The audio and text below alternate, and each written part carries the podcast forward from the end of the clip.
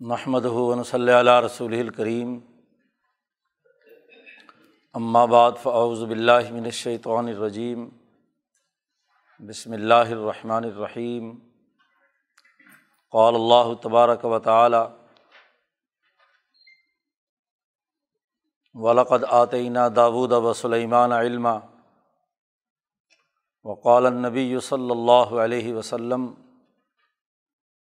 کانت بنو اسرائیل تسوسحم الانبیاء علامہ حلق نبی خلف نبی آخر علالہ نبی آبادی سیقون خلفاء فیق سرون صدق اللہ مولان العظیم و صدق رسول النبی الکریم معزز دوستوں کل کی گفتگو میں ہم نے حضرت موسیٰ علیہ السلام اور ہارون علیہ السلام کی عظیم الشان جد وجہد کا مطالعہ کیا تھا۔ حضرت موسیٰ علیہ السلام وہ الاظم پیغمبر ہیں کہ جنہوں نے بنی اسرائیل کی عظیم ترین سیاست کرتے ہوئے ان کا ایک قومی نظام ریاست کی تشکیل کے لیے راستہ ہموار کر دیا۔ جماعت تیار ہو گئی اور اس جماعت کی قیادت کے لیے حضرت یوشا بن نون جیسے الاظم پیغمبر بھی تیار کر دیے۔ اب بیت المقدس کے قریب لشکر عظیم پڑا ہوا ہے اور محاصرہ کیا ہوا ہے۔ بیت المقدس پر قابض قوم امالکا کے ان ظالم اور جابر حکمرانوں کا۔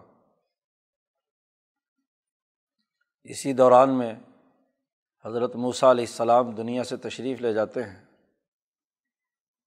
اس سے پہلے لشکر کی ترتیب، بارہ قبائل، ان کا تعین، ہر قبیلے کا سردار اور خود موسیٰ علیہ السلام اور ہارون علیہ السلام کی جو اولاد ہے وہ ان تمام کی سربراہ مقدمۃ الجیش میں وقت کے نبی حضرت یوشا بن نون ہیں۔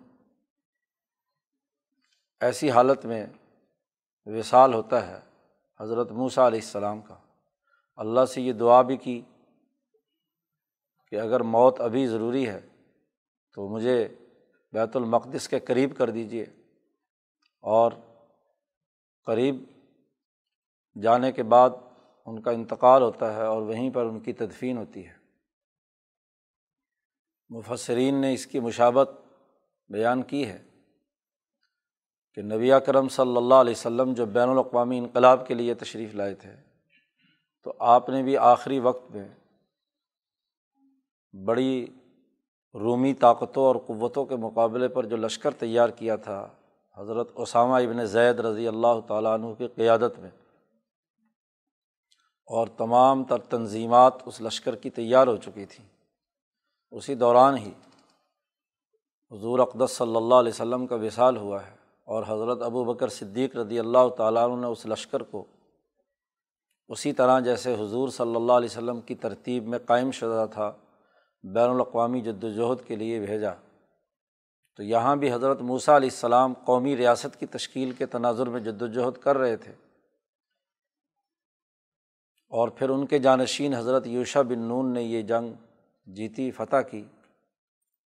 اور تقریباً حضرت موسیٰ علیہ السلام کے بعد ستائیس سال حضرت یوشا بن نون نے حکمرانی کی ہے۔ نبی بھی ہیں اور حکمران بھی ہیں۔ حضرت موسیٰ علیہ السلام کی تربیت سے جو افراد تیار ہوئے، ان میں نبوت اور بادشاہت کی جامع شخصیت حضرت یوشا بن نون ہے۔ انہوں نے بیت المقدس فتح کیا اور پورا علم الارتفاقات اور علم البر والاسم، علوم التعبد، پورا ایک مربوط نظام جو تحریک حنیفیت کا تھا، وہ بنی اسرائیل میں انتہائی مستحکم اور مضبوط بنا دیا۔ کفر و ظلم کے تمام گرد و نواح کی طاقتوں اور قوتوں کو ختم کیا۔ پورے فلسطین، بلکہ بلاد شام جنہیں کہا جاتا ہے، پورے بلاد شام میں ایک مستحکم اور مضبوط حکومت اور علوم نبوت کا مظہر عبادات اور سیاسیات و معاشیات کا نظام قائم کیا۔ روایات کے مطابق حضرت یوشا بن نون کے بعد حضرت موسیٰ علیہ السلام کے تربیت یافتہ افراد میں جو یوشا کے بعد تھے غالب بن یوفنا انہوں نے حکمرانی کے امور سر انجام دیے۔ یہ حضرت موسیٰ علیہ السلام کے صحابی ہیں اور انہوں نے بھی اس منحج کو برقرار رکھا۔ تقریباً دو ڈھائی سو سال تک بیت المقدس کی سیاسی معاشی طاقت اور قوت اور عبادات کی مرکزیت قائم رہی اور پھر اس کے بعد یک بعد دیگرے ایسے بادشاہ اور حکمران ملوک پیدا ہوئے جن میں علوم اور علوم نبوت کا بالخصوص جو اصل جوہر تھا وہ محفوظ نہیں رہ سکا اور ان سے وہ ظلم اور زیادتی کے تمام معاملات ہوئے، جس کے بارے میں اللہ پاک نے کہا ہے کہ ہم نے یہ دیکھا ہے کہ تم بنی اسرائیلی لوگ جو ہو لطف سے دن فل عرضی مرات ہی نہیں زمین میں فساد مچاؤ گے، دو مرتبہ، اور دونوں مرتبہ ہم اپنے بندے داخل کر کے تمہیں سزا دیں گے۔ کیونکہ یہ بات طے ہو چکی تھی کہ جو تورات کی تعلیمات کے مطابق نظم و نسق قائم رہا، تو بنی اسرائیل کی طاقت اور قوت برقرار رہے گی اور انہیں غلبہ رہے گا۔ اب جب یہ تورات کی تعلیمات سے انحراف کریں گے، ارتفاقات میں خرابی پیدا کریں، ظلم و زیادتی کا ماحول پیدا کریں، عبادات سے روگردانی کریں، خواہشات میں مبتلا ہو جائیں، تو اس کے نتیجے میں ان کو ضرور سزا دی جائے گی۔ چنانچہ حضرت موسیٰ علیہ السلام کے دو ڈھائی سو سال بعد خرابیاں آہستہ آہستہ آنا شروع ہوئیں اور پھر اللہ پاک نے فلسطین ہی کے قریب ظلم کی ایک نئی طاقت کھڑی ہوتی ہے، جو بلاد شام کے ہی کچھ علاقوں سے اٹھتی ہے۔ شیطنت کا نمونہ جالوت جس کا سربراہ ہے۔ جالوت نے ان پر حملہ کیا، انہیں سزا دی۔ اللہ پاک نے فرمایا تھا، تم پہلی مرتبہ فساد مچاؤ گے تو ہم اپنے بندے تم پر مسلط کر دیں گے تمہیں سزا دینے کے لیے۔ عباد اللہ علی باسن شدید ان فجاس و خلالت دیار ہمارے بندے طاقتور داخل ہوں گے اور تمہاری بستیوں اور عمارتوں میں داخل ہو کر تمہیں سخت سزا دیں گے۔ جالوت نے بیت المقدس پر حملہ کیا اور یہاں ان کو بہت نقصان پہنچایا، حتیٰ کہ بیت المقدس کی اینٹ سے اینٹ بجا دی، اس کے نام و نشان بھی ختم کر دیے۔ اور ان کے جو تابوت وغیرہ، جو تبرکات پہلے سے چلے آ رہے تھے، بابرکت چیزیں، وہ بھی ساتھ لے گیا۔ اور پھر ان کو غلام بنا لیا۔ کچھ لوگ وہاں رہ گئے اور باقی جو ان کو غلام بنا کر اپنے ساتھ لے گیا۔ تو ان بنی اسرائیل کو جو اللہ نے ان پر نعمتیں کی تھی ان کی ناشکری کی سزا اللہ پاک نے یہ دی۔ اور کوئی سو، ڈیڑھ سو سال یا کچھ عرصہ ان کو اس سزا کے اندر رہنا پڑا۔ اب چونکہ ان کے عادات، اتوار بگڑ چکے تھے، اللہ نے یہ سزا دی، تو پھر یہ اللہ کے سامنے گر گڑائے ان کے مخلص لوگ۔ انہوں نے اللہ سے توبہ طائب کی اور اللہ سے درخواست کی کہ ہمارے لیے ہاں جی کسی نبی کا اور جو علم کو دوبارہ زندہ کر سکے، اس کی ایک ضرورت ہے۔ چنانچہ حضرت شمویل علیہ السلام ان کے نبی اللہ نے بنا کر بھیجا۔ شمویل علیہ السلام اور یوشا علیہ السلام کے درمیان روایات کے مطابق کوئی چار سو ساٹھ سال کا فاصلہ ہے۔ جس میں نصف سے زائد حصہ تو حضرت بوسا علیہ السلام کی سیاست کا نظام برقرار رہا اور آگے زوال کی انتہا پر پہنچ گئے۔ اسی دوران حضرت غالب بن یوفنا کے بعد حضرت حزقیل علیہ السلام بھی نبی کے طور پر یہاں آئے ہیں، جن کا واقعہ قرآن حکیم نے بیان کیا ہے۔ علم الدین خرج من دیارہم وہم الوف الحضر المعود تو بزدلی اور خوف کی حالت ان کے اوپر طاری رہی تو اس وقت کی وہ ایک منظر نامہ قرآن حکیم نے ایک واقعہ بیان کیا ہے۔ تو یہ چار سو، ساڑھے چار سو سال کا فاصلہ ہے۔ اس موقع پر حضرت شمویر علیہ السلام نبی بنتے ہیں۔ اور انہوں نے جماعت کو دوبارہ منظم کیا، علوم انبیاء کے ساتھ دوبارہ ان کو ابتدائی طور پر جوڑا، ان میں یہ احساس پیدا کیا کہ تمہیں اپنی حکومت اور طاقت پیدا کرنی چاہیے اور یہ جو ظلم تم پر ہوا ہے، تم غلام بنے ہو، تمہیں غلامی سے نکلنے کے لیے کردار ادا کرنا چاہیے اور اپنے اندر طاقت اور قوت پیدا کرو۔ تمہارا حکمران طبقہ کرپٹ ہو چکا ہے۔ ظلم و تکبر ہے، مال و دولت جمع کرنے میں لگا ہوا ہے۔ تو جب تک اس کو ختم نہیں کرو گے، اس وقت تک تمہارا ہاں جی کچھ نہیں ہو سکتا۔ تم جو ذلیل اور رسوا ہو رہے ہو، تو اس کے لیے تمہیں اپنی بادشاہت اور اپنی حکومت قائم کرنی چاہیے۔ قرآن حکیم نے اس کا تفصیلی قصہ صورت البقرہ میں بیان کیا ہے کہ سب مل کر تنگ آئے ہوئے تھے مصیبتوں سے۔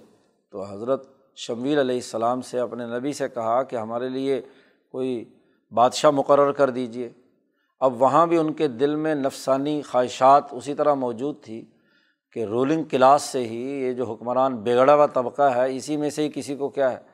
بادشاہ مقرر کریں گے۔ کیونکہ بادشاہت کرنا تو بادشاہوں کا کام ہے۔ ہاں جی، باقی لوگ کس طریقے سے اس کی حکمرانی کریں گے؟ تو حضرت شمویر علیہ السلام نے اللہ سے درخواست کی اور اللہ تبارک و تعالیٰ نے ان پر تالوت کو بادشاہ مقرر کیا۔ جس کے بارے میں قرآن حکیم نے تذکرہ کیا ہے۔ اور جب انہوں نے تالوت کے تقرر کا اعلان کیا، وہ ایک غریب آدمی تھے، لیکن بہادر تھے علم میں اور طاقت اور قوت میں۔ حضرت شمویر علیہ السلام کے تربیت یافتہ تھے، اس لیے تالوت کو مقرر کیا گیا۔ تو ان سرمایہ داروں نے، حکمرانوں نے اعتراض کر دیا کہ بھائی یہ تالوت جس کو آپ بادشاہ بنا رہے ہیں، نہ تو اس کے پاس کوئی مال ہے۔ اور نہ ہی اس کا کوئی خاندانی تسلسل ہے کہ یہ سیاست کا یا حکومت کا نظم و نسق چلا سکتا ہو، تو اسے ایک تو حکومت چلانے کا کوئی تجربہ نہیں ہے۔ جی تو حکمران تو وہ ہونا چاہیے جس کو پورے ہاں جی حکومتی روایات اور جو تسلسل ہے، اس کا علم بھی ہو اور اس کے مطابق کام کرے۔ اور دوسرے یہ کہ بادشاہ اور حکمران کے پاس تو کیا ہے؟ جو اپنا طاقت اور قوت ہے، وہ مال سے ہوتی ہے۔ اور اس کے پاس مال نہیں یا کنگلا آدمی ہے، تو اس کو آپ نے کیا ہے، حکمران بنا دیا ہے۔ قرآن حکیم نے اس کا تذکرہ کیا۔ تو حضرت شمویل علیہ السلام نے اس بات کی وضاحت کر دی کہ تالوت کے اندر دو صلاحیتیں ہیں۔ زیادہ ہو بستاً فی العلم والجسم۔ ایک تو اس کا علم بڑا وسیع ہے۔ وہ علوم انبیاء جو حضرت ابراہیم علیہ السلام سے چلے آ رہے ہیں، ملت حنیفیہ ابراہیمیہ کے، ان علوم پر اسے گرفت حاصل ہے۔ اور سوسائٹی کے معاملات کیا ہیں، مسائل کیا ہیں، ان کے حل کرنے سے متعلق جو معلومات اور علم اور شعور ہے، وہ ان کے پاس ہے۔ دوسرا، علم کے ساتھ ساتھ جسمانی طاقت، بہادری، دلیری اور اپنے کیے ہوئے فیصلوں پر عمل، درآمد کی ضرورت اور ہمت ہونی چاہیے۔ تو اس کی جسمانی طاقت اور حیوانی قوت وہ بھی بہت مضبوط ہے، یہ ظالم اور متکبروں کے مقابلہ کرنے کے لیے ضروری ہے۔ جہاں تک تمہارا معاملہ ہے، جو اس وقت کے وہ سردار تھے، کہ ایک تو تم کثرت مال کی وجہ سے آسائش پسند بن چکے ہو، سرمایہ پرستی تمہارے اندر ہے۔ علم نام کو نہیں ہے۔ علم مٹا ہے تو دولتیں اکٹھی کر کے دولتوں کے انبار تم نے لگا دیے۔ تو تم اس قابل نہیں ہو کہ تم حکمران بنو۔ تو انہوں نے اس کی نشانی مانگی کہ بھائی اس کے، ان کے علم کا کیسے پتہ چلے گا کہ ایک بہت بڑا علم ان کے پاس ہے۔ اور واقعی یہ حکمران بننے کی اہلیت اور صلاحیت رکھتے ہیں۔ علمی استعداد کا اور جسمانی طاقت اور قوت کے لیے کوئی نشانی چاہیے۔ قرآن حکیم نے جیسا کہ تذکرہ کیا ہے۔ تو اللہ تبارک و تعالیٰ نے اس کے لیے ایک تدبیر ہاں جی ان کے دل میں ڈالی کہ وہ جو تابوت لے کر گئے تھے جالود کے لوگ، جو موسا علیہ السلام کے تبرکات جس میں تھے اور اوپر حضرت ابراہیم علیہ السلام سے لے کر اس میں چیزیں تھیں، حضرت موسیٰ علیہ السلام کی لاٹھی تھی، جبہ تھا، وغیرہ وغیرہ، جن کو وہ بڑا متبرک سمجھتے تھے، بیت المقدس میں اسے مرکزیت کے طور پر اپنی تاریخ کی حفاظت کے طور پر انہوں نے رکھا ہوا تھا۔ اور بعض روایات کے مطابق اس میں تورات کی وہ تختیاں بھی تھیں، جن تختیوں پر تورات لکھی ہوئی تھی جو حضرت موسیٰ علیہ السلام پر نازل ہوئی تھی۔ تو یہ سارے تبرکات تھے اور اس سے بہت زیادہ استیناس کرتے تھے، ان سے انس اور محبت تھی بنی اسرائیلیوں کو۔ اور اس کے واسطے سے بسا اوقات دعا مانگتے تھے تو ان کی دعائیں قبول بھی ہوتی تھیں۔ اب وہ تابوت کی طلب تھی یعنی علم کا جو اصل مرکز اور منبع تورات کی صورت میں وہاں موجود تھا، تو اس کی ان کو طلب تھی۔ اب یہ چاہتے تھے کسی طرح وہ آ جائے، جالوت لے کر چلا گیا تھا۔ تو شاہ صاحب فرماتے ہیں، جالوت کے یہاں جہاں وہ تابوت رکھا ہوا تھا، روایات میں تو مختلف واقعات بیان کیے گئے ہیں۔ فرشتوں نے ان کے دل میں یہ بات ڈالی، وہ اپنے اس تابوت کو نیچے رکھ کر اپنے بت اوپر رکھتے تھے، جالوت کے لوگ۔ لیکن وہ رات کو فرشتے بدل دیتے، تابوت اوپر سے آ جاتا، پتھر بت نیچے چلے جاتے۔ تو اس طرح انہوں نے یہ خیال کیا کہ یہ ہمارے بتوں کی توہین کرتا ہے، اس تابوت میں کوئی نہ کوئی مسئلہ ہے۔ اور پھر کچھ دنوں بعد ان میں کچھ وبا پیدا ہوئی تو فرشتوں نے یہ بات الہام کی، جو قبض و بست، احالہ، الہام، پوری تدبیر کا جو نظام شاہ صاحب بیان کرتے ہیں، اس کے تناظر میں کہ ان کے دل میں یہ خوف پیدا کر دیا کہ یہ تو کوئی جراثیم کا اور وباؤں کا مرکز ہے، اس کی وجہ سے وبائیں پھیل رہی ہیں۔ تو انہوں نے کوشش کی کہ اس وبا والے صندوق کو زیادہ سے زیادہ دھکیل دیا جائے بنی اسرائیل کی طرف، کیونکہ بنی اسرائیل کو اپنا دشمن سمجھتے تھے۔ تو کبھی کسی گدے پر رکھ کر، کسی گھوڑے پر رکھ کر، کسی سواری پر رکھ کر ایسی بستی میں پہنچا دیتے کہ اس سے بستی سے آگے آگے والے آگے آگے پہنچا دیں۔ تو اس طرح خواہ وہ ہاں جی ان کی تدبیر سے ہوا ہو یا جو روایات دیگر مفسرین کے کہ فرشتوں نے ہی اٹھا کر لا کر تابوت جو ہے وہ تالود کے مکان کے قریب رکھ دیا۔ صبح کو اٹھے تو تابوت انہیں وہاں مل گیا۔ اب اس کی وجہ سے بڑی خوشی ہوئی انہیں اور حضرت شمویل علیہ السلام نے کہا کہ دیکھو کتنی بڑی نشانی ہے تالود کے علم کی کہ تالود کی جد وجہد سے، فرشتوں کی مدد سے یہ تابوت وہاں سے اپنی طاقت سے لے کر آ گئے۔ تو اس کی وجہ سے ان کو اب اس کا ہاں جی، انکار کرنا مشکل ہو گیا تو مجبوری میں انہوں نے تالوت علیہ السلام کی حکمرانی کو تسلیم کر لیا۔ بادشاہ بن گئے۔ اب فوری مقابلہ ہے جالود سے۔ جالود تیاریاں کر رہا ہے مقابلے کے لیے، لڑائی کا مرحلہ درپیش ہے۔ تو اب تالود اسی لشکر کو لے کر چلتے ہیں دشمن کے مقابلے پر۔ لیکن بڑی بات تو یہ ہے کہ اس لشکر کا کوئی امتحان نہیں ہوا کہ کون ان میں سے بزدل ہے اور کون ان میں سے واقعی لڑنے والا ہے۔ اور اگر لشکر کے اندر بزدل زیادہ ہو جائیں تو وہ باقی لشکر کا مورال بھی گرا دیتے ہیں۔ تو چھانٹی کرنا بڑا ضروری ہے۔ اور چھانٹی کرنے کے لیے شاہ صاحب فرماتے ہیں کہ فوج میں خاص طور پر اس کے لیے تو ایک بڑا لمبا وقت چاہیے، لوگوں کا جائزہ لینا، ان کی ہاں جی کردار کا دیکھنا، ان کی جو جد وجہد اور کوشش ہے اس کو دیکھنا کہ کون ان میں منافق ہے، کون سست اور کاہل ہے، کون واقعی بہادر اور دلیر ہے۔ اس کے لیے تو ایک وقت چاہیے لمبا جو کوئی سال دو سال چاہیے جس سے چھانٹی کی جائے، بزدلوں میں اور صحیح لوگوں میں۔ تو فوجی نظم و نسق اس کے بغیر نہیں ہو سکتا۔ تو جب حضرت تالود جو ہے انہیں لشکر کو لے کر ادھر جالود کی طرف روانہ ہوئے ہیں، تو بیت المقدس سے ہاں جی وادی تی کی طرف دوسری طرف جائیں تو درمیان میں دریائے اردن ہے۔ تو دریائے اردن کی نہر ہے جس کا قرآن حکیم نے تذکرہ کیا ہے۔ یہاں اس نہر سے جب گزرے ہیں، تو یہاں صحرا سے چونکہ چلتے آ رہے ہیں، آگے بھی صحرا ہے۔ تو یہاں حضرت تعلوت نے اعلان کر دیا کہ بھائی، بات یہ ہے کہ اس شدید گرمی میں جب ہم یہاں آ رہے ہیں، تو اس نہر میں سے کسی نے اگر مکمل پانی پیا خوب، تو وہ ہمارے ساتھ نہیں جا سکتا۔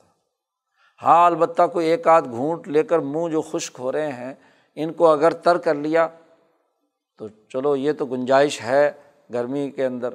لیکن اگر شدید گرمی ہو اور ادھر سے آدمی کوئی دو چار دس گلاس پانی کے چڑھا لے اور آگے صحرا میں چلنا بھی پڑے تو کہاں کوئی نہیں چل سکتا۔ ہاں جی تو وہ پانی سے پیٹ ہاں جی پھولا ہوا ہوتا ہے اور قدم آگے نہیں بڑھتے ریت کے اندر۔ تو وہاں اللہ پاک نے امتحان کا ایک طریقہ یہ تالوت کے دل میں ڈالا، انہوں نے امتحان لیا اور اس امتحان میں اکثریت فیل ہو گئی۔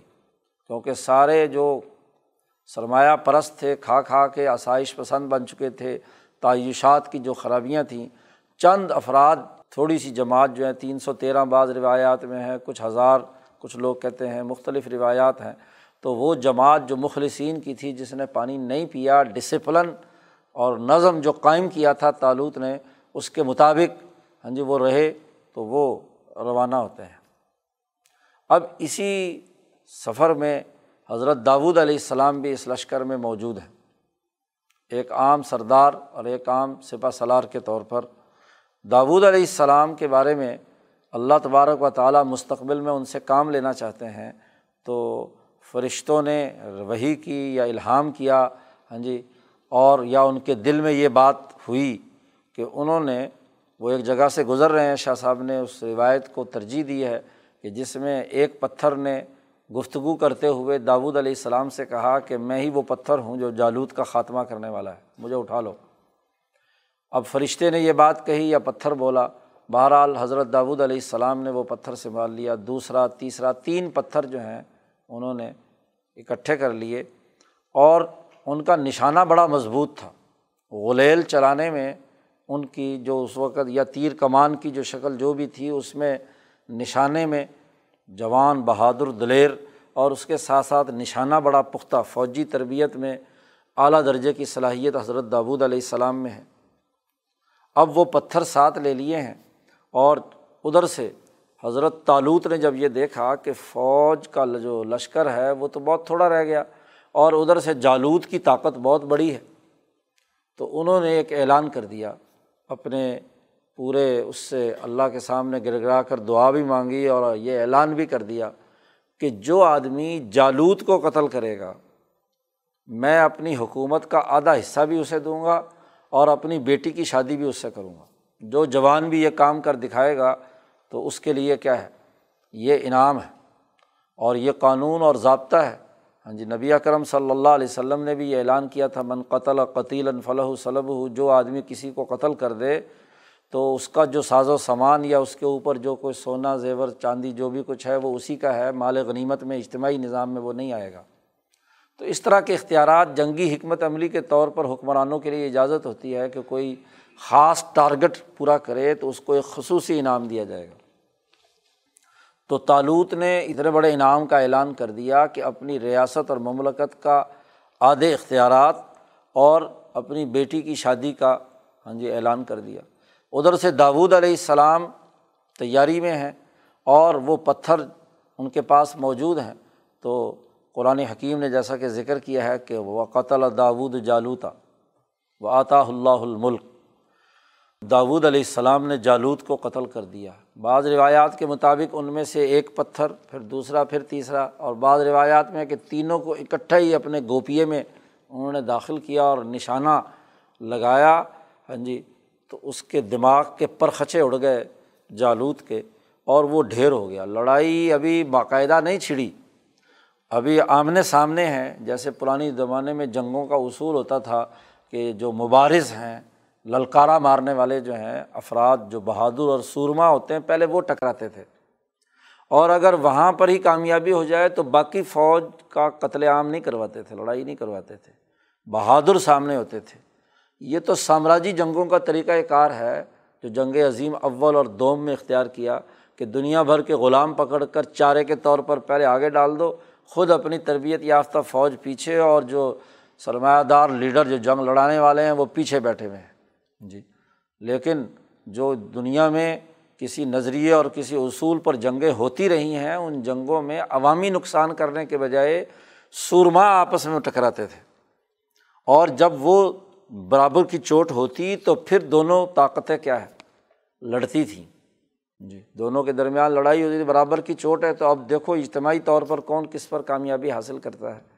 تو یہاں اسی اصول پر جالوت اور داود علیہ السلام کے درمیان مقابلہ ہوتا ہے اور اس مقابلے میں حضرت داود علیہ السلام نے ان پتھروں کے ذریعے سے جالود کا خاتمہ کر دیا۔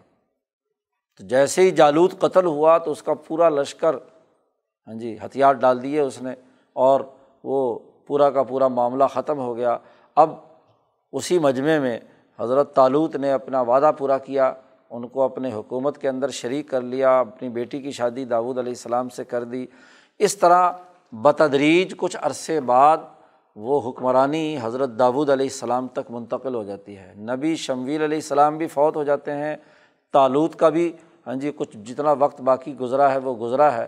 اس کے حوالے سے بھی اوٹ پٹانگ روایات اسرائیلی موجود ہیں، لیکن قرآن حکیم کے انداز و اسلوب سے معلوم ہوتا ہے کہ وہ سب جھوٹی ہیں۔ تالوت علیہ السلام نے اپنی حکمرانی کا کچھ عرصہ جس طرح بھی گزارا اور آہستہ آہستہ اختیارات حضرت داود علیہ السلام کو منتقل ہو گئے۔ اس طرح بنی اسرائیل کی نئی تنظیم کی ذمہ داریاں تمام کی تمام حضرت داود علیہ السلام کے پاس آ گئی۔ نبوت بھی شمویل علیہ السلام کے بعد داود علیہ السلام میں منتقل ہو گئی اور حکومت بھی تالوت کے بعد حضرت داود علیہ السلام کے اندر منتقل ہو گئی۔ تو یہی وہ بات ہے جس کو قرآن حکیم نے کہا ہے کہ ہم نے داود اور سلیمان کو علوم دیے، علم دیے اور فضیلت دی۔ بہت بڑا انہیں درجہ عنایت کیا گیا۔ اب یہاں حضرت امام شاہ ولی اللہ دہلوی رحمۃ اللہ علیہ امبیا علیہم السلام کی تعلیمات کے بنیادی علمی جو نکات ہیں وہ متعین کرتے ہیں اور ان کی سیرت کے جو اخلاق اور کردار سے متعلق بنیادی نکات جمع کرتے ہیں۔ چونکہ قصے تفصیلی واقعات تفسیروں میں موجود ہیں اور اس پر بہت مفسرین نے کلام کیا ہے اور قرآن حکیم کے قصے ہیں تو قرآن حکیم میں بھی ان کی تفصیلات موجود ہیں۔ شاہ صاحب زیادہ تفصیلات کے اندر نہیں جاتے، جو بنیادی نکات ہیں، ان کی طرف توجہ دلاتے ہیں۔ حضرت داود علیہ السلام کے حوالے سے چار پانچ بنیادی نقطوں کا شاہ صاحب نے بنیادی اصولی باتوں کا علم کے اعتبار سے سب سے پہلے تذکرہ کیا ہے اور پھر داود علیہ السلام کی جو عملی جد وجہد اور کوشش ہے، اس کا تذکرہ چند پانچ چھ نکات کی صورت میں کیا ہے۔ پہلی بات تو امام شاہ ولی اللہ یہ فرماتے ہیں کہ حضرت داود علیہ السلام بہت بہادر، دلیر، بہت اچھی صلاحیت اور استعداد کے حامل، بہت اعلیٰ اخلاق اور کردار کے حامل تھے۔ اور اسی بہادری، دلیری جرت مندی طاقت اور قوت اور بہیمیت قویہ اور ملکیت عالیہ کی وجہ سے اللہ پاک نے انہیں خلافت عطا کی۔ نمبر ایک۔ نمبر دو، انہیں امامت عطا کی۔ علم الامامہ اور علم الخلافہ، یہ دونوں علم انہیں عطا کیے۔ اور تیسرا یہ کہ پوری بنی اسرائیل کی جتنی بھی بارہ قبائل تھے، ان تمام کا کنٹرول مکمل طور پر حضرت داود علیہ السلام کے حوالے کر دیا گیا۔ اور داود علیہ السلام پر وہی نازل کر کے اور اس امت بنی اسرائیل کو بتلا دیا کہ تم تمام اس وقت تابع ہو داود علیہ السلام کے۔ اگر تم داود علیہ السلام کی اتباع کرو گے تو اللہ کی اطاعت ہے۔ اور اگر داود علیہ السلام کی نافرمانی کرو گے تو دراصل تم اللہ کے نافرمان ہو۔ اس طرح پوری بنی اسرائیل کی جو سیاست کا نظم و نسق اور اس کا کنٹرول ہے وہ حضرت داود علیہ السلام کے پاس آ جاتا ہے اور ان کے پاس علم الخلافہ اور علم الامامہ دو بنیادی صلاحیتیں اور استعداد ہاں جی ان کو عطا کی گئیں۔ چنانچہ خود قرآن نے کہا، یا داود، انا جالنا کا خلیفتاً فی العرض فہ کم بین الناس بالحق۔ انسانیت کے درمیان عدل و انصاف سے فیصلہ کیجیے ہم نے آپ کو خلیفہ بنایا ہے۔ اب شاہ صاحب خلافت کی بڑی واضح تعبیر کرتے ہیں۔ کہ داود علیہ السلام وہ ہیں جنہیں خلافت کا علم دیا گیا۔ خلافت کا علم ہے کیا؟ پہلے تو حجرت اللہ البالغ میں شاہ صاحب نے جو مفہمین کی تعریفات کی ہیں، ان میں خلافت کی حقیقت بیان کی ہے کہ خلیفہ کسے کہتے ہیں۔ خلافت کی بنیادی ذمہ داریوں میں حجرت اللہ البالغ میں شاہ صاحب نے جو بات بیان کی ہے وہ یہ کہ وہ فرد جو کلی سیاسیات جس پر منکشف ہوں۔ القاع ہو اس پر سیاسیات الکلیہ۔ سیاست کے جو کلی امور ہیں، وہ وہ حاصل کیے ہوئے ہو کہ سوسائٹی کے تمام امور کو کیسے حل کرنا ہے۔ پھر ان اصول کلیہ کی روشنی میں انسانوں میں عدل و انصاف کا نظام قائم کرنا اور انسانوں میں جو ظلم اور زیادتی کا ماحول ہے، اس کو ختم کرنا۔ تو سیاسیات کلیہ کی روشنی میں، سیاسیات کلیہ کے منحج کو سامنے رکھ کر عدل و انصاف کا نظام بنانا اور ظلم کے نظام کا خاتمہ کرنا، یہ خلافت کی حقیقت ہے۔ جس کو خلیفہ کہا جاتا ہے، خلیفہ کی تعریف کی ہے۔ اور امامت کی بھی تعریف کی ہے کہ امام وہ ہوتا ہے کہ جو کسی بھی ملت کے جو بنیادی قواعد و ضوابط پیچھے تاریخی تسلسل سے چلے آ رہے ہیں، ان کی معرفت حاصل کرے۔ کیونکہ انسانی معاشرے کسی نہ کسی ملت کے تحت ہوتے ہیں۔ تو یہ ملت ابراہیمیہ حنیفیہ ہے۔ تو ابراہیم علیہ السلام سے لے کر اب تک اس ملت ابراہیمیہ حنیفیہ کے قواعد، یہ بڑی اہم بات شاہ صاحب نے بیان کی ہے۔ قواعد جو ہیں وہ معلوم کرے، معرفت حاصل کرے۔ اور پھر ان قواعد کی روشنی میں اس قواعد کے جو اصول کلیہ ہیں وہ بھی دیکھے۔ اور ان قواعد کے جو ذیلی اور ضمنی نکات یا ذیلی اور ضمنی ضابطے وجود میں آتے ہیں، وہ بھی جانتا ہوں۔ اور یہ زوال کے زمانے میں جب قومیں اپنی تاریخی مرحلے کے زوال پر ہوتی ہیں تو امامت کی ضرورت اس وقت پیش آتی ہے۔ جیسے حضرت نو علیہ السلام اور آدم علیہ السلام کے بعد انسانیت زوال سے دو چار ہوئی، تو ابراہیم علیہ السلام نے امامت ناس کی بنیاد پر ہاں جی ان تمام اصول کلیہ کو جو آدم علیہ السلام سے نو علیہ السلام تک، صالح اور ہاں جی حود علیہ السلام تک چلے آ رہے تھے ان کے جو بنیادی حنیفیت کے قواعد تھے وہ متعین کیے، ان کے اصول بھی اور ان کے فرو بھی۔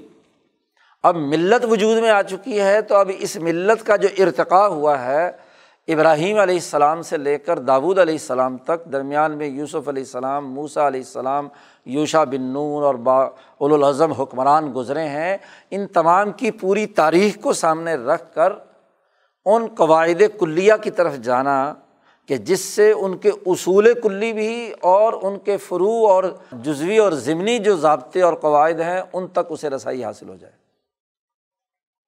ان دونوں پر اسے عبور ہو اور وہ انسانیت کے لیے ایک مکمل نظام فکر و عمل دے کہ جس کی اساس پر انسانیت اس ملت کے قاعدوں کے اندر رہتے ہوئے ترقیات کے منازل طے کرے۔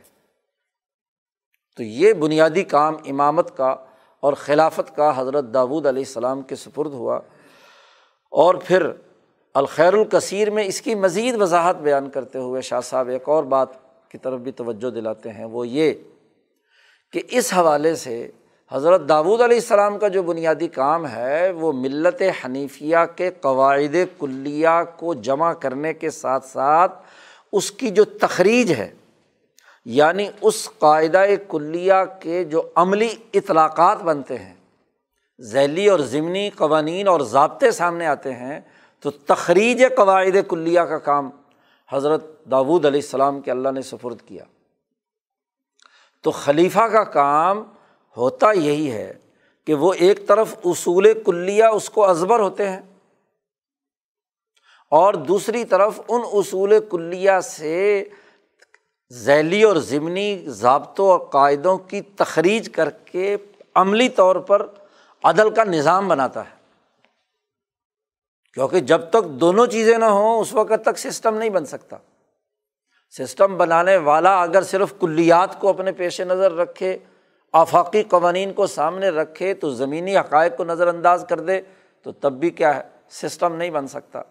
اور اسی طرح اگر کوئی آدمی جو معروضی حقائق یا ذیلی اور ضمنی ضروریات ہیں، ان کو تو سامنے رکھے۔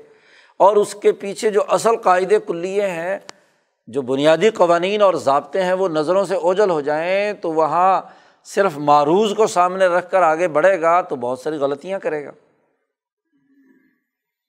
تو داود علیہ السلام کو جو اللہ نے خلیفتاً فی العرض کہا، تو خلافت کے نتیجے میں وہ جو قواعد کلیہ یا اصول کلیہ ابراہیم علیہ السلام کے زمانے سے چلے آ رہے تھے، جن پر حضرت موسیٰ علیہ السلام نے باقاعدہ حکمرانی کی تعلیم و تربیت دی تھی، تو ان قواعد کلیہ کی تخریجات کی، اس کے مطابق نظام بنانے کا راستہ سب سے پہلے ہاں جی بنی اسرائیل میں خلافت کے طور پر حضرت داود علیہ السلام نے آگے اپنایا۔ گویا کہ موسا علیہ السلام کے خلیفہ ہیں، ابراہیم علیہ السلام کے خلیفہ ہیں حکمرانی میں بھی اور نبوت کے معاملات کے اندر بھی۔ یہ وہ بنیادی صلاحیت ہے اور اس کی بنیاد پر وہ وہ خرابیاں جو موسا علیہ السلام کے بعد بنی اسرائیل کی اجتماعیت میں آ چکی تھیں، ان کو سمجھ کر، ان خرابیوں کو دور کرنے کی حکمت عملی اپنائی، حدود قائم کیے، قصاص قائم کیے، عبادات کا نظام بنایا اور بنی اسرائیل کو اثر نو دوبارہ منظم کیا اور اپنے دور کے جو معروضی حقائق ہیں، اس میں مقابلے کی اہلیت اور صلاحیت، عقل اور شعور حضرت داود علیہ السلام کی ذریعے سے اس میں منتقل ہوا۔ تو جو سب سے پہلی خصوصیت ان کی خلافت اور امامت ہے۔ قرآن حکیم نے اس کا تذکرہ کیا ہے۔ اس کے مطابق ان کا نظم و نسق قائم کیا اور بنی اسرائیل نے ترقیات حاصل کیں حضرت داود علیہ السلام کی اس حکمرانی کے زمانے میں، پہلی خصوصیت۔ دوسری خصوصیت یہ ہے کہ داود علیہ السلام نے اللہ کی عبادت کا بھی وہ طریقۂ کار اختیار کیا جو قواعد تخریج کے مطابق انسانی مزاج سے بہت زیادہ ہم آہنگ تھا۔ خاص طور پر وہ عوام جن میں اعلیٰ درجے کی علمی صلاحیت تو نہیں ہوتی، عبادات کا اعلیٰ ترین درجے کا شعور ان کے اندر ممکن نہیں ہوتا۔ تو ان کے وجود میں تحریک حنیفیت اور علوم الہیہ کا شرائط کرنے کے لیے ایک اہم ترین عبادات کا طریقہ یہ اپنایا کہ وہی اصول جو تورات میں آ چکے تھے ان اصولوں کو ایک نظم کی شکل دی، مرموزہ کی شکل دی، زبور جسے کہتے ہیں۔ تو ایک سو پچاس اشعار پر مشتمل ہے زبور۔ جو حضرت داود علیہ السلام پر کتاب دازل ہوئی، وہ زبور ہے۔ اور زبور ایک سو پچاس شعروں پر مشتمل ہے۔ اشعار وہ بنیادی ایسی زبان ہے، نظم اور غزل، کہ جو ہر ہاں جی انسان خاص طور پر جس پر حیوانیت کا غلبہ ہو، اس کے وجود کے اندر کرنٹ دوڑا دیتی ہے۔ جی وہ اشعار سن کر مست ہوتا ہے، اس سے متوجہ ہوتا ہے، دل ادھر اس کے رنگ میں رنگین ہو جاتا ہے۔ تو عوام کے اندر ان علوم الہیہ کو منتقل کرنے کا ایک منفرد راستہ اختیار کیا۔ شعر و شاعری کی زبان میں۔ کیونکہ شاعری جو ہوتی ہے، وہ ہاں جی اہل علم نہ بھی ہوں اور عام لوگوں کے سامنے بھی بیان کی جائے تو وہ ان کے وجود پر اثر انداز ہوتی ہے۔ اور پھر جو لحن داودی حضرت داود علیہ السلام کو دیا گیا تھا، وہ سوز و ساز، وہ ان کے لہجے کی ساخت کہ جب وہ اشعار پڑھتے تھے تو بس دلوں کو کھینچ لیتے تھے۔ انسان کیا؟ جنات بھی اور پہاڑ بھی۔ آپ کی اس آواز کا جواب دیتے تھے، جھوم اٹھتے تھے۔ گویا کہ حیوانیت اور مادیت کے اوپر وہ علوم الہی شاعری کی زبان میں ہاں جی داخل کرنے کا نظم و نسق قائم کیا۔ اور عبادت کا طریقہ یہ بنایا کہ ہر آدمی ہاں جی ان اشعار کو یاد کرے اور لے کے ساتھ پڑھے۔ اور جب وہ لے کے ساتھ پڑھتا تھا تو اس کے وجود کے اندر وہ عشق الہی، محبت الہی کا اثر جو ہے وہ پیدا ہوتا تھا۔ تو یہ شاعری بڑا اثر کرتی ہے، خاص طور پر آواز۔ تو حضرت داود علیہ السلام کو ایک اور جو تیسری خصوصیت بھی دی گئی تھی، وہ آواز بڑی اچھی تھی۔ لہن داودی مشہور تھا۔ تو علوم تعبد اور لہن داودی دونوں ملے تو اس نے ایک سما باندھ دیا۔ اور وہ وہ پیغامات، وہ جو بنیادی علم طورات کا تھا، جو صرف اہل علم کی خصوصیت یا ذہین لوگوں کو ہی سمجھ میں آتا تھا، وہ عوامی زبان میں عوام کے دلوں کے اندر شرائط کر گیا۔ یہ سیاست کا ایک اہم ترین پہلو ہے، جسے حضرت داود علیہ السلام نے بطور خلیفہ کے ہاں جی پیش نظر رکھا کہ عوام کی سطح میں جب تک چیز دل میں گھر نہیں کرے گی، اس وقت تک طاقت مضبوط نہیں بنے گی۔ حکمران طبقہ، جو ذہین طبقہ ہوتا ہے، اگر تو تربیت یافتہ ہو جائے تو ان قوانین کا صحیح استعمال کرتا ہے۔ لیکن اپنے علم کا غلط استعمال کرنا، اگر اسی مخصوص طبقے میں وہ علم رہے تو وہ کسی بھی وقت جا کر کرپٹ ہو سکتا ہے کہ قانون کو اپنی من مرضی کے مطابق جدھر چاہا موڑ لیا اور بے وقوف عوام کو اپنے پیچھے لگا دیا۔ لیکن جب قانون عوامی زبان میں عوامی دل و دماغ کے اندر شرائط کر جائے اور عوام کو شعر و شاعری کے ذریعے سے پتہ چل گیا کہ حنیفی تحریک کے اصل اصول اور ضابطے تو یہ ہیں، تو از خود وہ اپنے حقوق کی حفاظت کے لیے کیا ہے؟ میدان میں آئیں۔ اور ان کے اندر یہ شعور پیدا ہو کہ اگر کوئی ظلم اور زیادتی ان میں ہو رہی ہے تو اس ظلم کے خلاف آواز بلند کریں۔ اس سلسلے میں وہ حکمرانوں کا دروازہ کھٹکھٹائیں اور ان کے سامنے اپنے حقائق بیان کریں، کیونکہ قانون اور ضابطہ عوامی زبان میں ان کے اندر شرائط کر گیا۔ پھر ایک تیسری چیز جو حضرت داود علیہ السلام کو جس کا قرآن حکیم نے تذکرہ کیا ہے کہ علّہ الحدید، کہ ہم نے لوہا ان کے ہاتھ میں نرم کر دیا تھا۔ تو ثناء الیت تھے۔ ہاتھ کی کاراگری مصنوعات کی ایجادات ہاں جی انسانی سہولت کے لیے۔ اور شاہ صاحب کہتے ہیں کہ اس میں دو پہلو تھے۔ ایک پہلو تو یہ کہ چونکہ زاہد، متقی اور نبی اور خلیفہ ہے اب خلیفہ نے عوام کے پیسے سے کچھ نہیں کھانا۔ عوام کو تو کچھ دینا ہے۔ جی خلافت کی جو بنیادی ذمہ داری ہوتی ہے وہ یہ کہ عوام پر اپنی معیشت کا بوجھ نہ ڈالا جائے۔ کوشش کی جائے کہ اپنے ہاتھ سے کھانا کھایا جائے۔ تو حضرت داود علیہ السلام نے ایک نئی صنعت ایجاد کی زرا بنانے کی۔ چونکہ جنگوں کا ماحول تھا، گرد و نواح میں دشمن تھے، دشمنوں کے مقابلے میں ہاں جی جد وجہد اور کوشش کی ضرورت تھی تو حفاظتی انتظامات، جو بہتر سیکورٹی کا نظام بنا لے، وہی فوج طاقتور ہوتی ہے۔ تو سیکورٹی کے اس نظام کو بہتر بنانے کے لیے ہاں جی لڑنے والوں کی جان کی حفاظت کے لیے زیرہ سازی کا کام حضرت داود علیہ السلام نے بنایا۔ اور چونکہ خلافت کی جب ذمہ داریاں عائد ہو گئیں، تو اب ریاست کے اخراجات حکمران کے لیے، خلیفہ کے لیے کرنا مناسب نہیں ہے۔ تو انہوں نے وہ زرہ بنا بنا کر بیچنا شروع کی اور اس سے ان کا ایک تو ذاتی شاہ صاحب فرماتے ہیں کہ اس کا ایک فائدہ تو ان کے اپنے رزق اپنے معاشی وسائل کے حل کرنے کے سلسلے میں تھا۔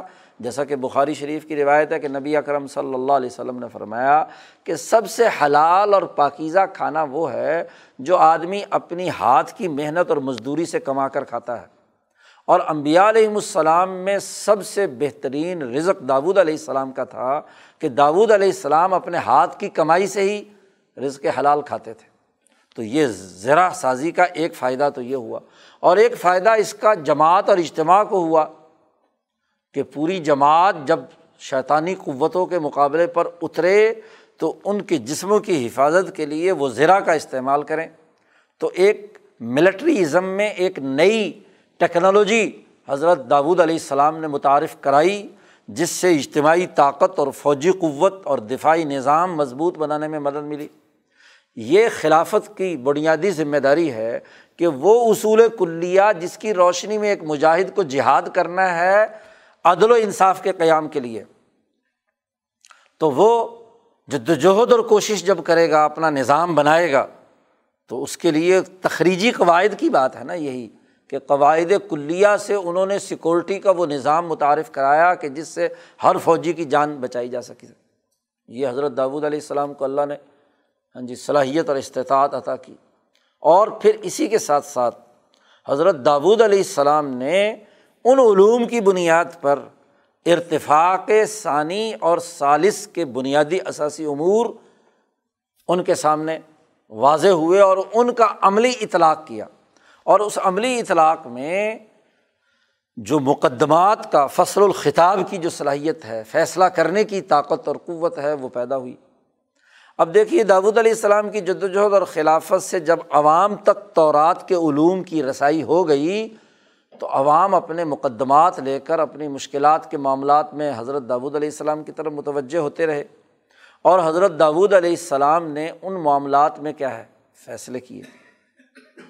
اس کے لیے کردار ادا کیا۔ اب ایک آدمی ہے جس کے پاس ننانوے دمبیاں ہیں، ایک آدمی کے پاس ایک دمبی ہے اور ننانوے دمبیوں والا جو ہے وہ ایک دمبی والے سے کہتا ہے، تم یہ بھی مجھے دے دو۔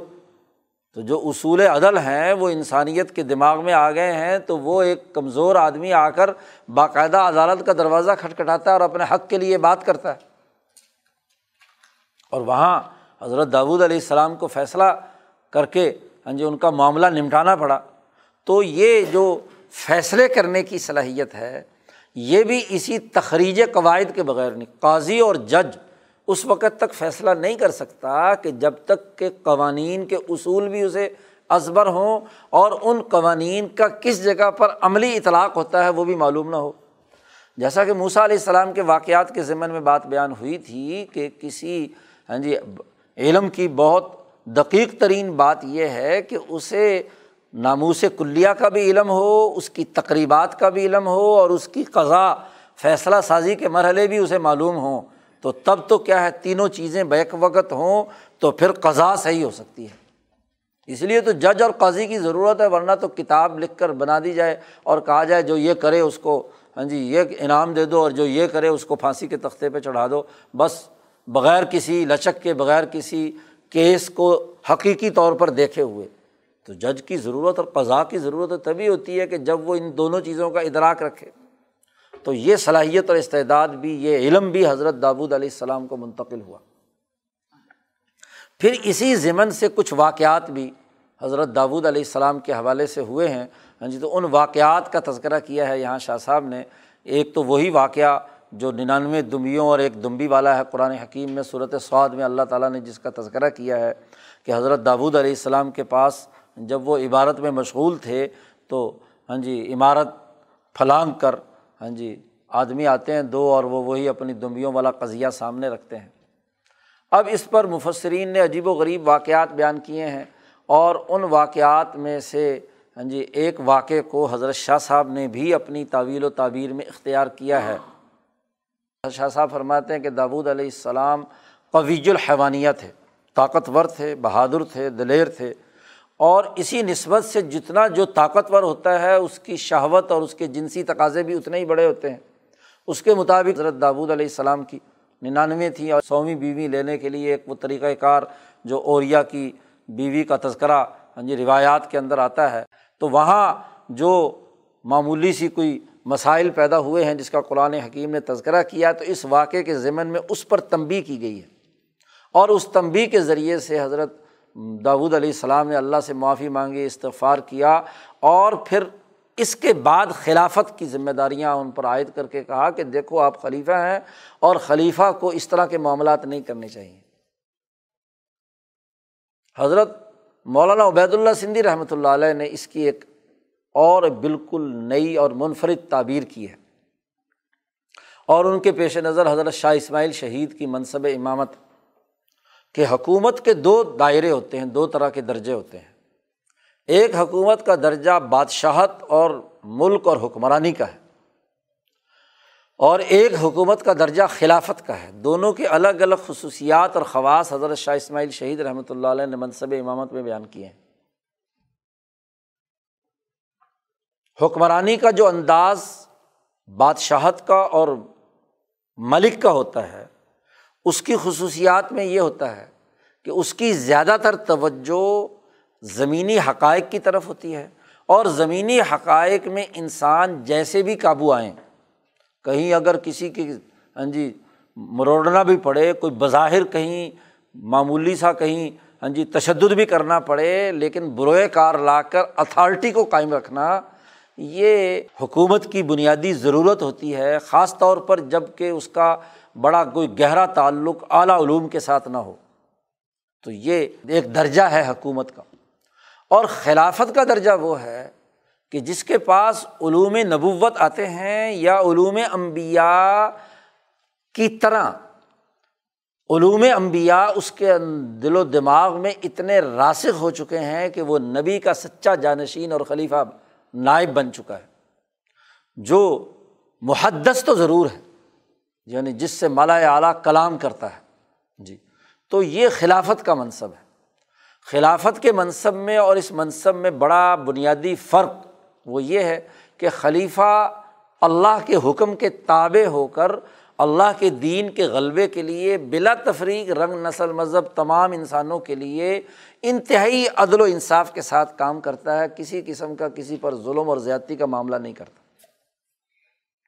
جبکہ جو حکومت ہوتی ہے، ملک یا اس کو چلانے والا جو ملک ہے، وہ چونکہ ان علوم نبوت کی طاقت اور وہ روب اور دبدبا جو اس علم کی بنیاد پر حاصل ہے، وہ اس کے پاس نہیں ہوتا۔ تو وہ اپنے روب اور تک دبدبے اور اپنی اتھارٹی کو قائم کرنے کے لیے ہاں جی وہ طاقت اور قوت کے ایسے مظاہر بھی کرتا ہے جو بظاہر ہاں جی ظاہری طور پر یا کچھ لوگوں کے احساسات کے مطابق وہ کوئی ظلم کی نوعیت لیے ہوئے ہوتے ہیں۔ ابتدا میں تو بہت معمولی سی بات ہوتی ہے اور روٹین کی بات ہوتی ہے، اس کے بغیر سسٹم مضبوط نہیں ہو سکتا۔ لیکن آگے چل کر یہی کام بڑھتے بڑھتے تو ظلم ہی اصل بن جائے، تو خرابی وہاں سے پیدا ہوتی ہے۔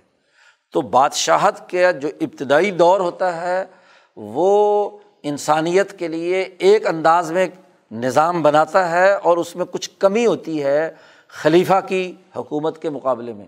اور اگلے مرحلے میں جا کر جب اگلی نسل خلافہ امباد مخلف اضاء الصلاۃ و طباء الشہوات جو آخری زمانہ آتا ہے تو پھر وہ بڑھتے بڑھتے ظلم ہی اصل بن جاتا ہے اور اصل علوم غائب ہو جاتے ہیں۔ اصل حکومت کے مقاصد پیچھے چلے جاتے ہیں۔